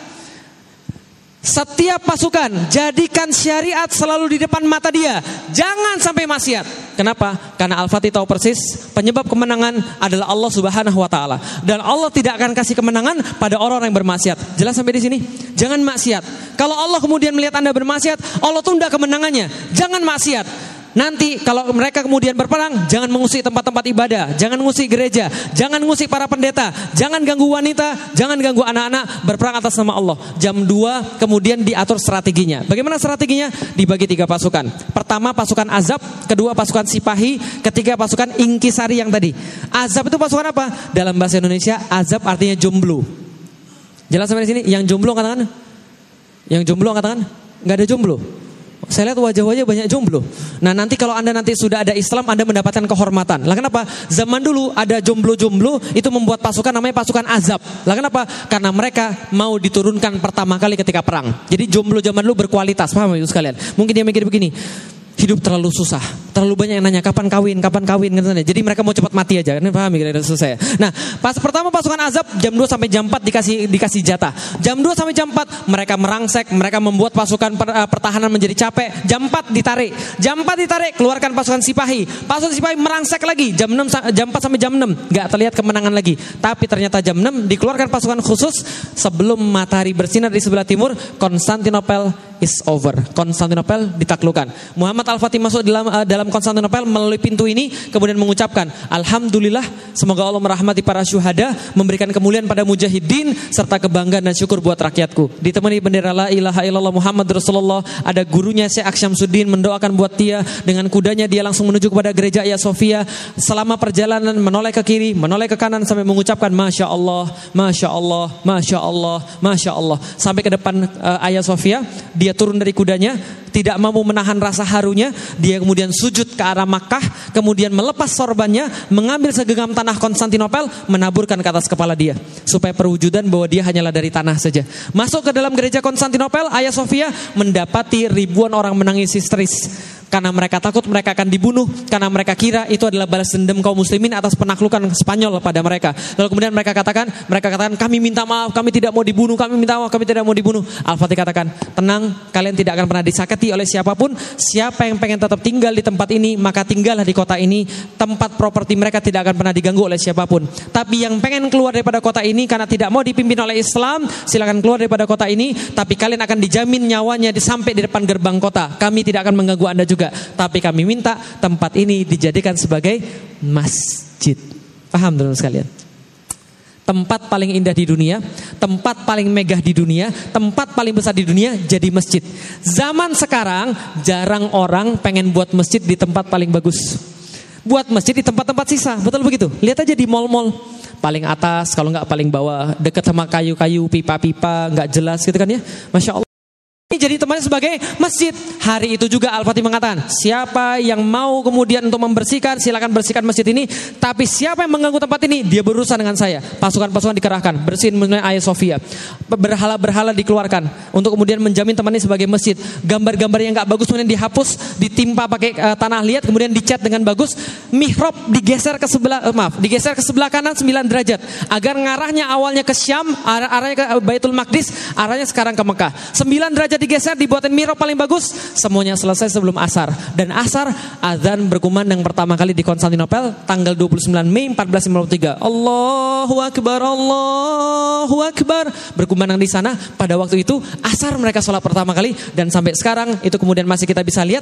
Tapi sayangnya tempat ini bukan masjid lagi. Tapi sekarang sudah jadi museum. Nunggu pemberani-pemberani daripada Islam yang mau masuk lagi ke kota ini lalu menjadikan lagi sebagai masjid. Itu namanya Ayah Sofia.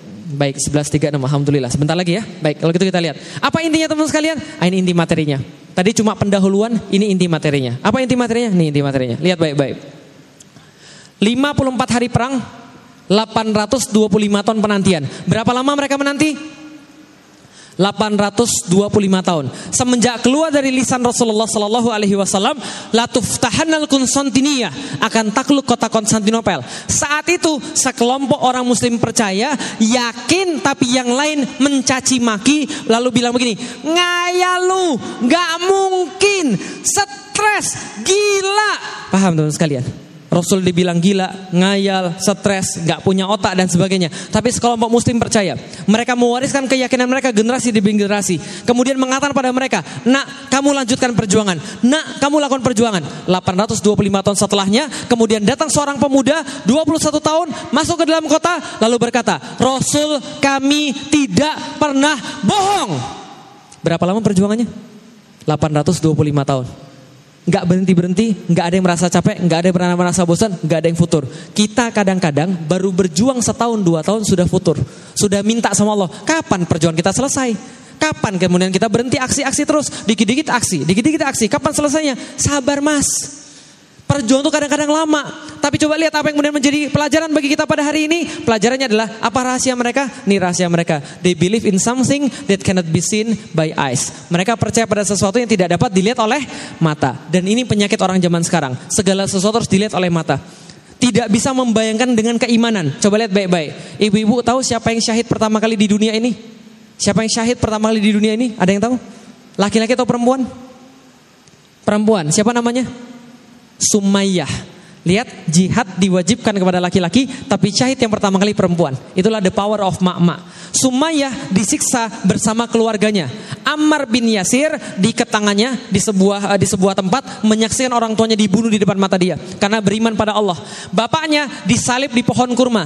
Ibunya dicemeti, dicambuk sampai kemudian dia meludahi yang menyambuk, kemudian yang mencambuk kemudian nggak suka, nggak senang mengambil tombak ditusuk dari kemaluan sampai tembus pada lehernya. Ketika itu terjadi, Rasulullah lewat di depan mereka dalam keadaan penyiksaan seperti itu. Apa kata Rasulullah? Rasul nggak bisa berbuat apa-apa. Karena waktu itu Rasul belum berkuasa. Rasul katakan pada mereka, Sobron ala Yasir. Sabar wahai keluarga Yasir. Sobron ala Yasir. Fa inna mau idukumul jannah. Sesungguhnya Allah sudah menjanjikan surga bagi kalian semuanya.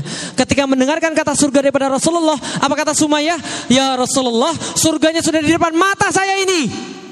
Dia seolah melihat surga. Padahal mungkin mungkin dia matanya sama kayak kita. Tapi kenapa dia mata melihat surga? Karena bagi dia kenyataan di depan mata dia jauh kalah dibandingkan janji Rasulullah SAW alaihi wasallam. Bisa difahami Ibu sekalian.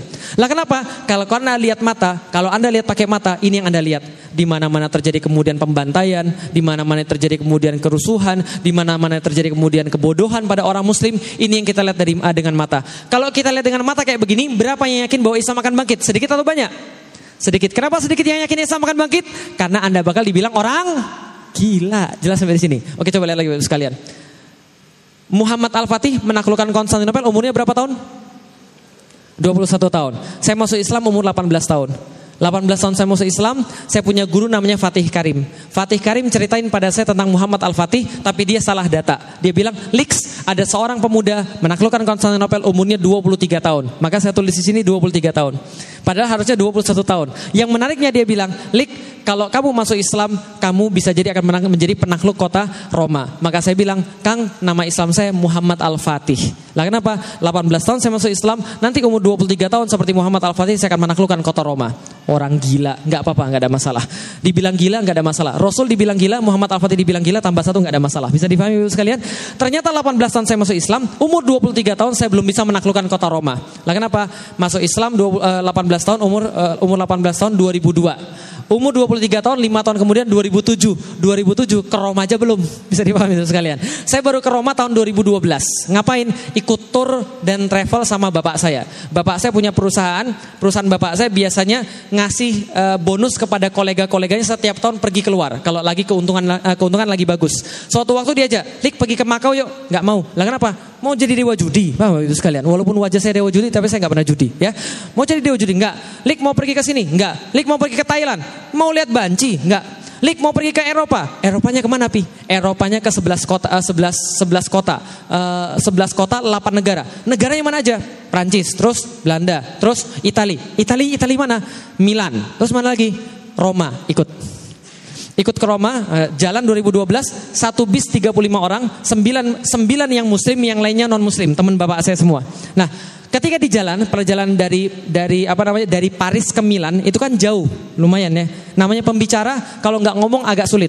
Lalu saya bilang, e, Bapak Ibu sekalian, saya ke depan, saya ambil mic. Bapak Ibu sekalian mau saya ceritakan tentang kisah Eropa dari awal awalnya sampai dengan akhirnya? Boleh. Saya cerita dari zaman dewa-dewa Yunani, cerita kemudian tentang Romawi, sampai kemudian penaklukan Konstantinopel. Setelah itu saya bilang, sekarang Bapak Ibu tahu kenapa saya sekarang mau ikut yang kemarin-kemarin nggak pernah mau ikut karena saya mau survei ke kota Roma. Mohon maaf yang Kristen saya bilang karena kami meyakini kota ini akan kembali dikuasai oleh kaum muslimin. Nanti suatu hari nanti kalau nggak saya, anak saya akan balik lagi ke sini untuk menguasai kota Roma. Yang muslim takbir, yang non muslim bilang anak Pak Iwan sudah gila. Paham Ibu sekalian?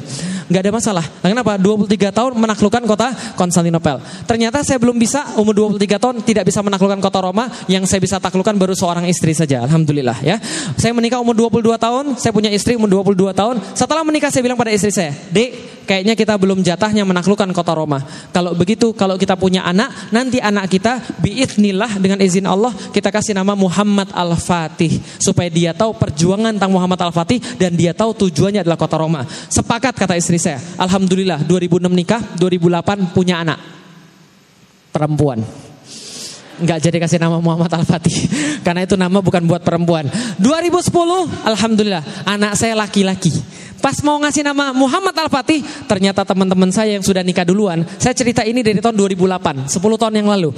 Anak-anak teman saya yang sudah sudah sudah nikah Sudah punya anak duluan Semuanya ngasih nama Namanya siapa? Muhammad Al-Fatih semuanya Ustadz Fatih Karim nikah punya anak namanya Muhammad Fatih Alif. Alasannya apa? Alif adalah ang, uh, huruf pertama. Dia duluan yang lain belakangan. Mohon maaf. Teman saya yang lain nggak mau kalah. Muhammad Fatih Al Awal namanya. Dia awal yang lain akhir. Mohon maaf.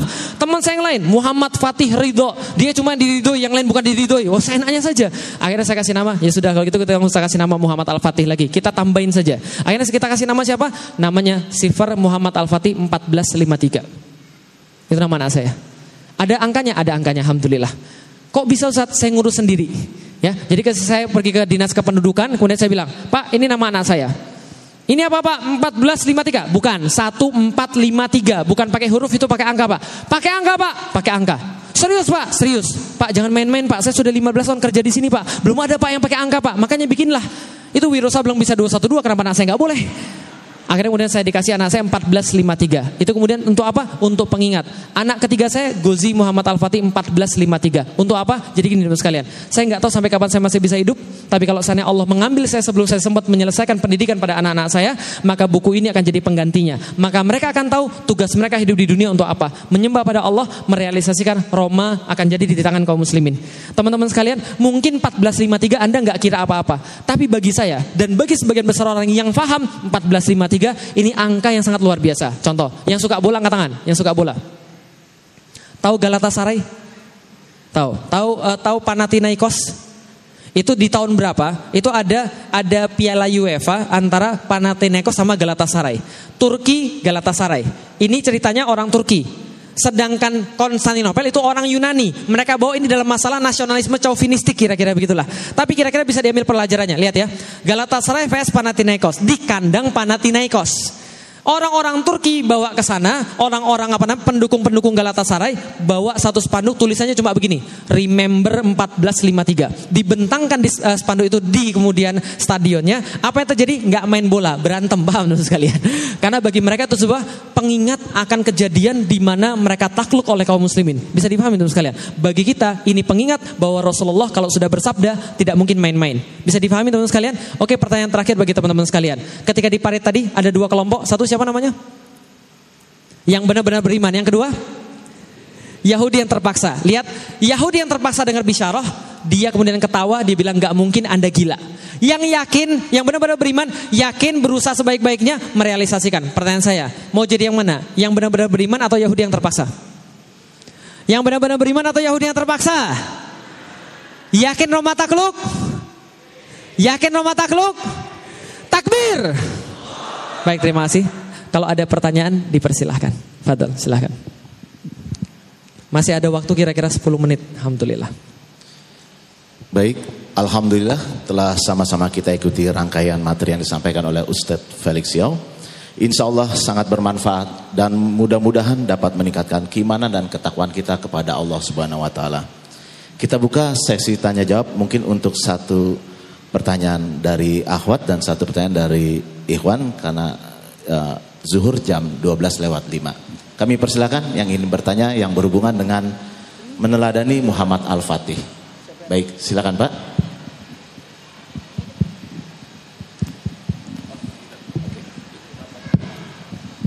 Baik, terima kasih. Assalamualaikum.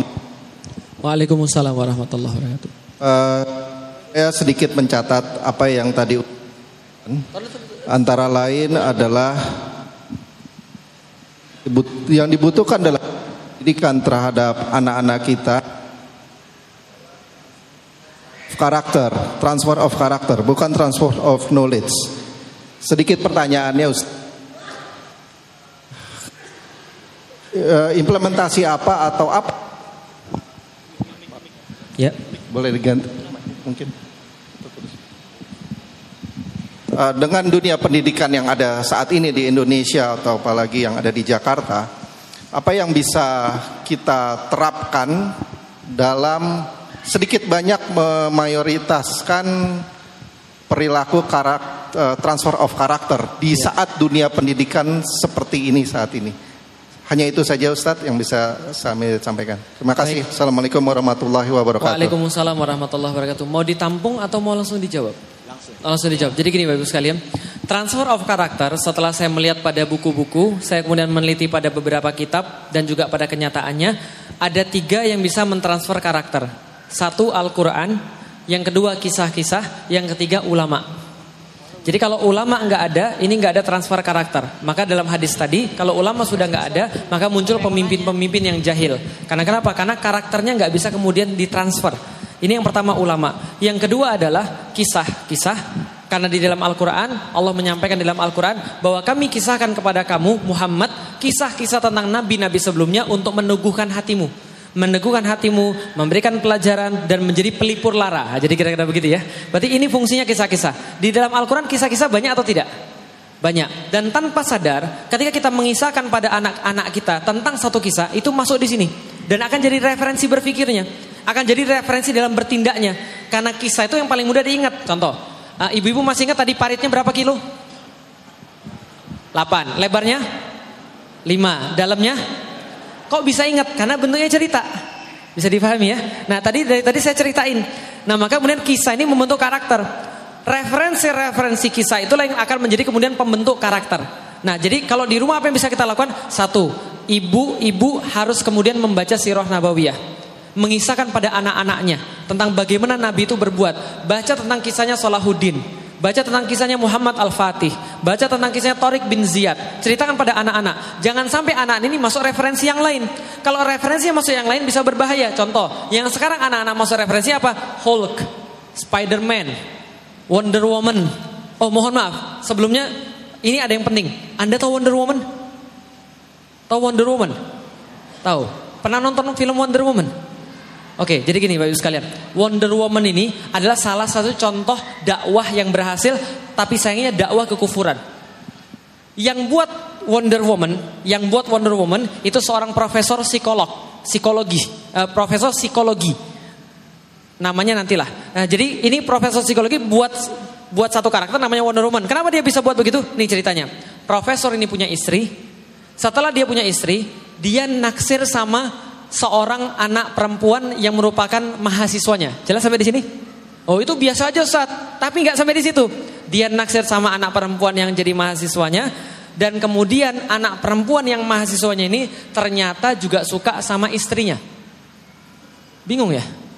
Oh sebentar, saya harus ngomong gimana caranya nih? Sebentar, jadi ini. Ini profesor, jelas ya. Punya istri.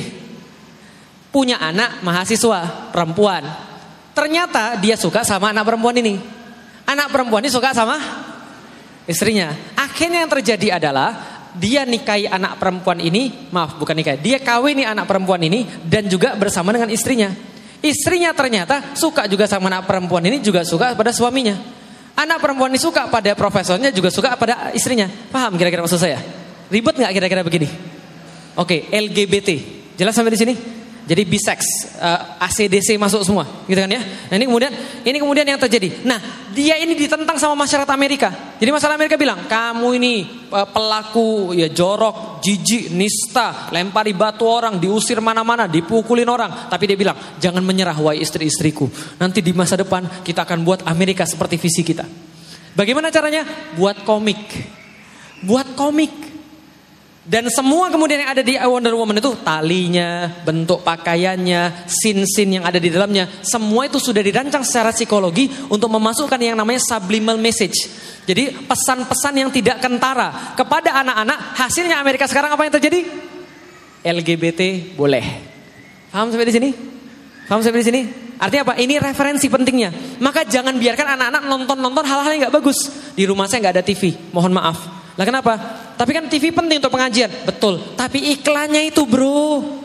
Paham teman sekalian? Mengumbar aurat dan sebagainya. Uh, apa namanya interaksi laki-laki dan wanita yang nggak beres. Nah ini kemudian nggak boleh ada pada referensi anak-anak kita. Anak-anak kita dari kecil sudah dikasih gadget. Suruh buka YouTube. Bebas begitu saja. Wajar referensi-referensi yang salah. Ingat baik-baik anak kecil tuh kayak tanah kosong. Tanah kosong kalau ditanemin uh, ditanemin bunga, nanamnya susah. Tapi walaupun sudah muncul bunga, tetap aja ada muncul rumput-rumput. Tapi kalau nggak ditanamnya apa-apa yang muncul rumput semua. nggak mungkin muncul bunga. Jelas sampai di sini? Nah, berarti anak-anak kita pertama referensinya kemudian awasi. Jadi itu kisah-kisahnya, cerita tentang kisah-kisah yang baik. Ibu-ibu kisahkan pada anak-anaknya. Bagaimana kisah Rasulullah, kisah para sahabat. Yang pertama, yang kedua, pahamkan mereka tentang Al-Qur'an. Ini yang pertama. Ini yang pertama kali, yang paling dasar. Yang ketiga, buat mereka dekat dengan para ulama. Kenalkan mereka dengan ulama, bawa mereka ke masjid. Tapi anak-anak ribut saat kalau di masjid. Gak apa-apa. Insya Allah saya gak marah kalau ada anak-anak di masjid. Lah kenapa? Mendingan antum bawa anak-anak ke masjid, anak-anak itu ribut lalu kita ajari supaya tidak ribut daripada anda melarang anak-anak anda pergi ke masjid. Kalau mereka nggak dibuat ke masjid, lantas mereka mau makan mana lagi? Maka masjid dibuat nyaman kayak begini, enak apa-apa bisa. Jangan sampai rumah kita lebih bagus daripada masjid. Kalau rumah kita lebih bagus daripada masjid, lantas kita nggak betah di masjid, betahnya di rumah. Bisa dipahami teman sekalian? Itu yang bisa kita lakukan sekarang dengan keterbatasan kita. Jadi kira-kira gitu. Walaupun memang sulit. Silahkan kalau ada yang lain. Fadal. Yang terakhir dari ibu-ibu sekalian kalau ada. Ada?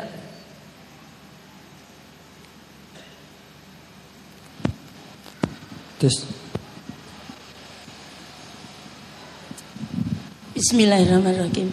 Ya. Assalamualaikum warahmatullahi wabarakatuh. Waalaikumsalam warahmatullahi wabarakatuh. Ustadz Falik, nama Baik. saya Darilah. Darilah Tiarjo dari Tanjung Priok. Jauh sekali, masya Allah. Iya. Tapi karena rasa hormat saya sama Ustadz Falik, saya datang. Alhamdulillah. Yang tadi Ustadz Falik, yang ditanyakan penanya pertama. Baik. Itu memang zaman now itu sangat dibutuhkan. Alhamdulillah.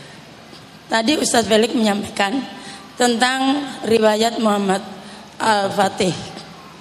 Saya dapat inspirasi sangat baik sekali karena memang anak-anak sekarang itu yang disampaikan tadi Wonder Woman itu lebih senang daripada mendengarkan kisah-kisah. Daripada mendengarkan nasihat-nasihat. Di TV-TV dia lebih senang melihat yang Superman dan lain sebagainya Dan itu tidak menutup kemungkinan memang zamannya sekarang seperti itu. Nah oleh sebab itu saya sangat berharap banyak Ustadz Felix ini membuat film-film kisah-kisah Rasulullah yang bisa disebarluaskan dalam rangka karakter building. Kebetulan nanti saya akan mengadakan pertemuan dengan para kepala dinas, kepala sekolah sedekai Jakarta di Balai Kota. Ini kayaknya kena banget materi yang disampaikan Ustadz. Yang tadi tiga tadi itu tadi, yaitu Al-Quran, memperkenalkan Al-Quran, kisah-kisah anak-anak supaya mengenal kisah-kisah itu tadi. Dan tadi yang ketiga yaitu apa Ustaz? Ulama. Ya ulama. Ulama suka tidak suka memang anak-anak perlu kita perkenalkan dari awal. Saya mendengarkan tadi Ustadz sampaikan putri uh, putra Ustadz yang 14 5 56 53 53 luar biasa. Saya sangat terinspirasi. Mudah-mudahan DKI yang mimpin ulama besar kita Anies Baswedan mudah-mudahan bisa membawa Amin. bahagia warganya maju kotanya. Itu yang bisa saya sampaikan kepada Ustadz Baik. dan Ustadz supaya membuat buku Baik. Syukur-syukur sekarang ada bukunya saya jadi pulang ke Tanjung Priok itu sudah bawa bukunya. Terima kasih Ustaz Felix. Assalamualaikum warahmatullahi wabarakatuh. Waalaikumsalam warahmatullahi wabarakatuh. Terima kasih atas masukan yang sangat berharga. Jadi eh, kemarin kalau saya nggak salah, saya pernah lihat satu berita eh, Bang Sandi itu kerjasama sama Istanbul untuk kemudian menjadikan Jakarta sebagai sister city-nya Istanbul. Kalau saya nggak salah ya. Uh, nanti bisa dikonfirmasi ke beliau mungkin ya nanti ya. Kalau saya nggak salah ada berita seperti itu. Itu berarti sudah menyalip Jogja di tikungan. Karena Jogja sudah berusaha lebih dulu untuk menjadi sister city-nya Istanbul. Kalau benar seperti itu, ada banyak hal yang bisa dikerjasamakan di Jakarta. Banyak sekali yang bisa dikerjasamakan di Jakarta. Karena di Istanbul itu uh, Erdogan itu pernah jadi wali kota Istanbul. Dan ketika dia jadi wali kota Istanbul itu semangat Islamnya sangat besar sekali. Kemudian ketika dia sekarang sudah jadi pemimpin di Turki, ada satu hal yang dia wajibkan. Apa yang dia wajibkan? Yang dia wajibkan adalah mengunjungi museum-museum sejarah yang ada di Istanbul minimal dua museum. Satu namanya Askeri Muze, satu lagi namanya Panoramic Muze. Itu dua museum yang memperkenalkan tentang Muhammad Al-Fatih dan sejarah orang-orang Turki berikut keislamannya. Sehingga orang-orang itu bangkit keislamannya. Terakhir kali Menteri Pendidikan di Turki itu menanamkan materi jihad ke dalam kemudian kurikulum anak-anak muda. Kira-kira kalau di Indonesia ditanamkan materi jihad kira-kira gimana kira-kira? Langsung di radikal gitu kan ya. Anti NKRI, anti Pancasila dan sebagainya gitu kan ya. Nah, ketika ditanya, menarik sekali ketika ditanya, "Kenapa Anda menanamkan materi jihad?" Menteri Pendidikannya bilang begini, anak-anak muda yang ada di Turki harus tahu nenek moyang mereka adalah para mujahid yang mereka itu senantiasa pakai sorban gede-gede itu bukan tanpa sebab, tapi itu kain kafan yang dililitkan ke kepala. Artinya apa? Ketika mereka keluar ini kain kafan, berbuat untuk akhirat dan kalau kamu berbuat untuk akhirat mati, kain ini langsung kemudian menutupi dirimu dan kamu akan masuk pada surganya Allah insya Allah. Itu kemudian pengingat. Yang kedua kata dia, nenek-nenek moyang mereka adalah orang-orang mujahid yang bahkan tidak sempat pergi haji karena sibuk jihad. Itu kemudian dikatakan pada anak-anaknya. Maka kemudian kurikulum fikih jihad itu kemudian dimasukkan pada anak-anak muda. Sementara di tempat-tempat lain ini ditarik ini fikih-fikih jihad sehingga orang-orang jadi lemah. Itu yang kedua. Nah, jadi itu bisa dilakukan insya Allah kalau misalnya ada ada ada orang-orang yang mau untuk terlibat, memang kuncinya pada delivery. Jadi ilmunya sudah ada, orangnya sudah ada, tapi cara menyampaikannya kadang-kadang ditolak. Karena coba lihat kita saingan sama apa? Kita saingan sama sama satu satu apa namanya organ bukan organisasi satu studio produksi yang dia budgetnya miliaran. Ratusan miliar itu buat film-film kayak begitu. Budgetnya ini miliaran. Nah, sedangkan kita nggak punya. Alhamdulillah kita uh, kita lakukan apa yang sudah kita bisa. Buku sudah saya siapkan, textbook, komik sudah saya siapkan untuk anak-anak muda. Nah, tinggal kita mau atau tidak. Jadi mudah-mudahan kalau kita punya pemimpin yang sekarang, mudah-mudahan pemimpin-pemimpin kita ini bisa membuat sesuatu yang baru. Nah, kenapa? Karena perkara museum, mohon maaf, saya pencinta museum Bapak Ibu sekalian. Ketika saya pergi ke luar-luar negeri, saya selalu mengunjungi museum. Tapi ketika saya mengunjungi museum di Jakarta itu saya mau nangis serius. Lah kenapa? Karena museum di Jakarta, Jak pernah pernah pergi ke museum di Jakarta Kota, Fatahillah. Berapa bayarnya? Berapa bayarnya? 2000. Itu 2000 untuk apa? Bisa dipahami teman sekalian. Gimana caranya bisa maintenance museum dengan 2000 rupiah? Gitu loh maksudnya. Dan gimana cara kita bisa menghantarkan sejarah dengan baik kalau museum cuma gitu-gitu aja.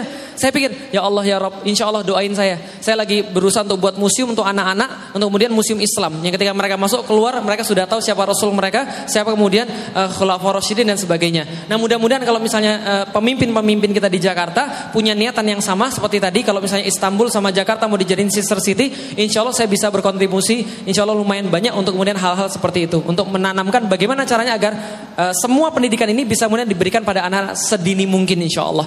Nanti mudah-mudahan kita bisa sama-sama untuk merealisasikan itu. Mudah-mudahan kita bisa membangkitkan orang-orang muslim yang ada di Indonesia supaya tahu nenek moyang mereka siapa.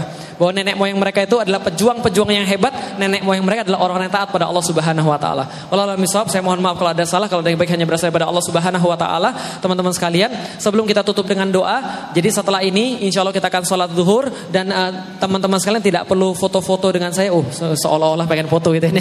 Tidak perlu foto-foto karena tidak mungkin saya bisa melayani foto-foto sebanyak ini. Apalagi yang ahwat-ahwat, yang khawatir nanti ada masalah gitu kan ya. Karena bagaimanapun kan kita bukan mahram, jadi berbahaya. Tapi kalau ibu-ibu boleh nggak? Kan sudah tua. Oh kalau ibu-ibu tetap tidak boleh gitu kan ya. Tapi kalau ibu tetap mau juga, boleh ada caranya. Khusus buat ibu-ibu ada pengkhususan. Ah, gimana caranya? Gampang. Kalau ibu-ibu pengen foto sama saya ada syaratnya. Syaratnya nikahin dulu anak perempuannya dengan saya. Nah, insya Allah saya mau gitu kan ya. Karena kita sudah jadi mahram gitu kan ya. Enggak itu guyonan saja. Baik kita tutup dengan uh, dengan berdoa. Kita kita berdoa mudah-mudahan Allah senantiasa mengampuni dosa-dosa kita, mengangkat derajat kita dan Allah tambahkan hidayah-hidayah kepada kita dan Allah tambahkan kepada kita ilmu yang bermanfaat. Allahumma salli ala sayyidina Muhammad wa ala sayyidina Muhammad. Allahumma ighfir lil muslimina wal muslimat wal mu'minina wal mu'minat al ahya'i minhum wal amwat innaka samin qaribul mujibud da'wat Ya Allah kami mohon kepada Engkau ya Allah ampuni dosa-dosa kami, ampuni kesalahan kami, berikanlah kami kebaikan demi kebaikan di dunia dan akhirat. Rabbana atina fid dunya hasanah fil akhirati hasanah qina adzabannar. Ya Allah, berkahi pemimpin-pemimpin kami yang mencintai umatnya dan kami pun mencintai mereka. Karuniakan mereka dengan kebaikan Islam.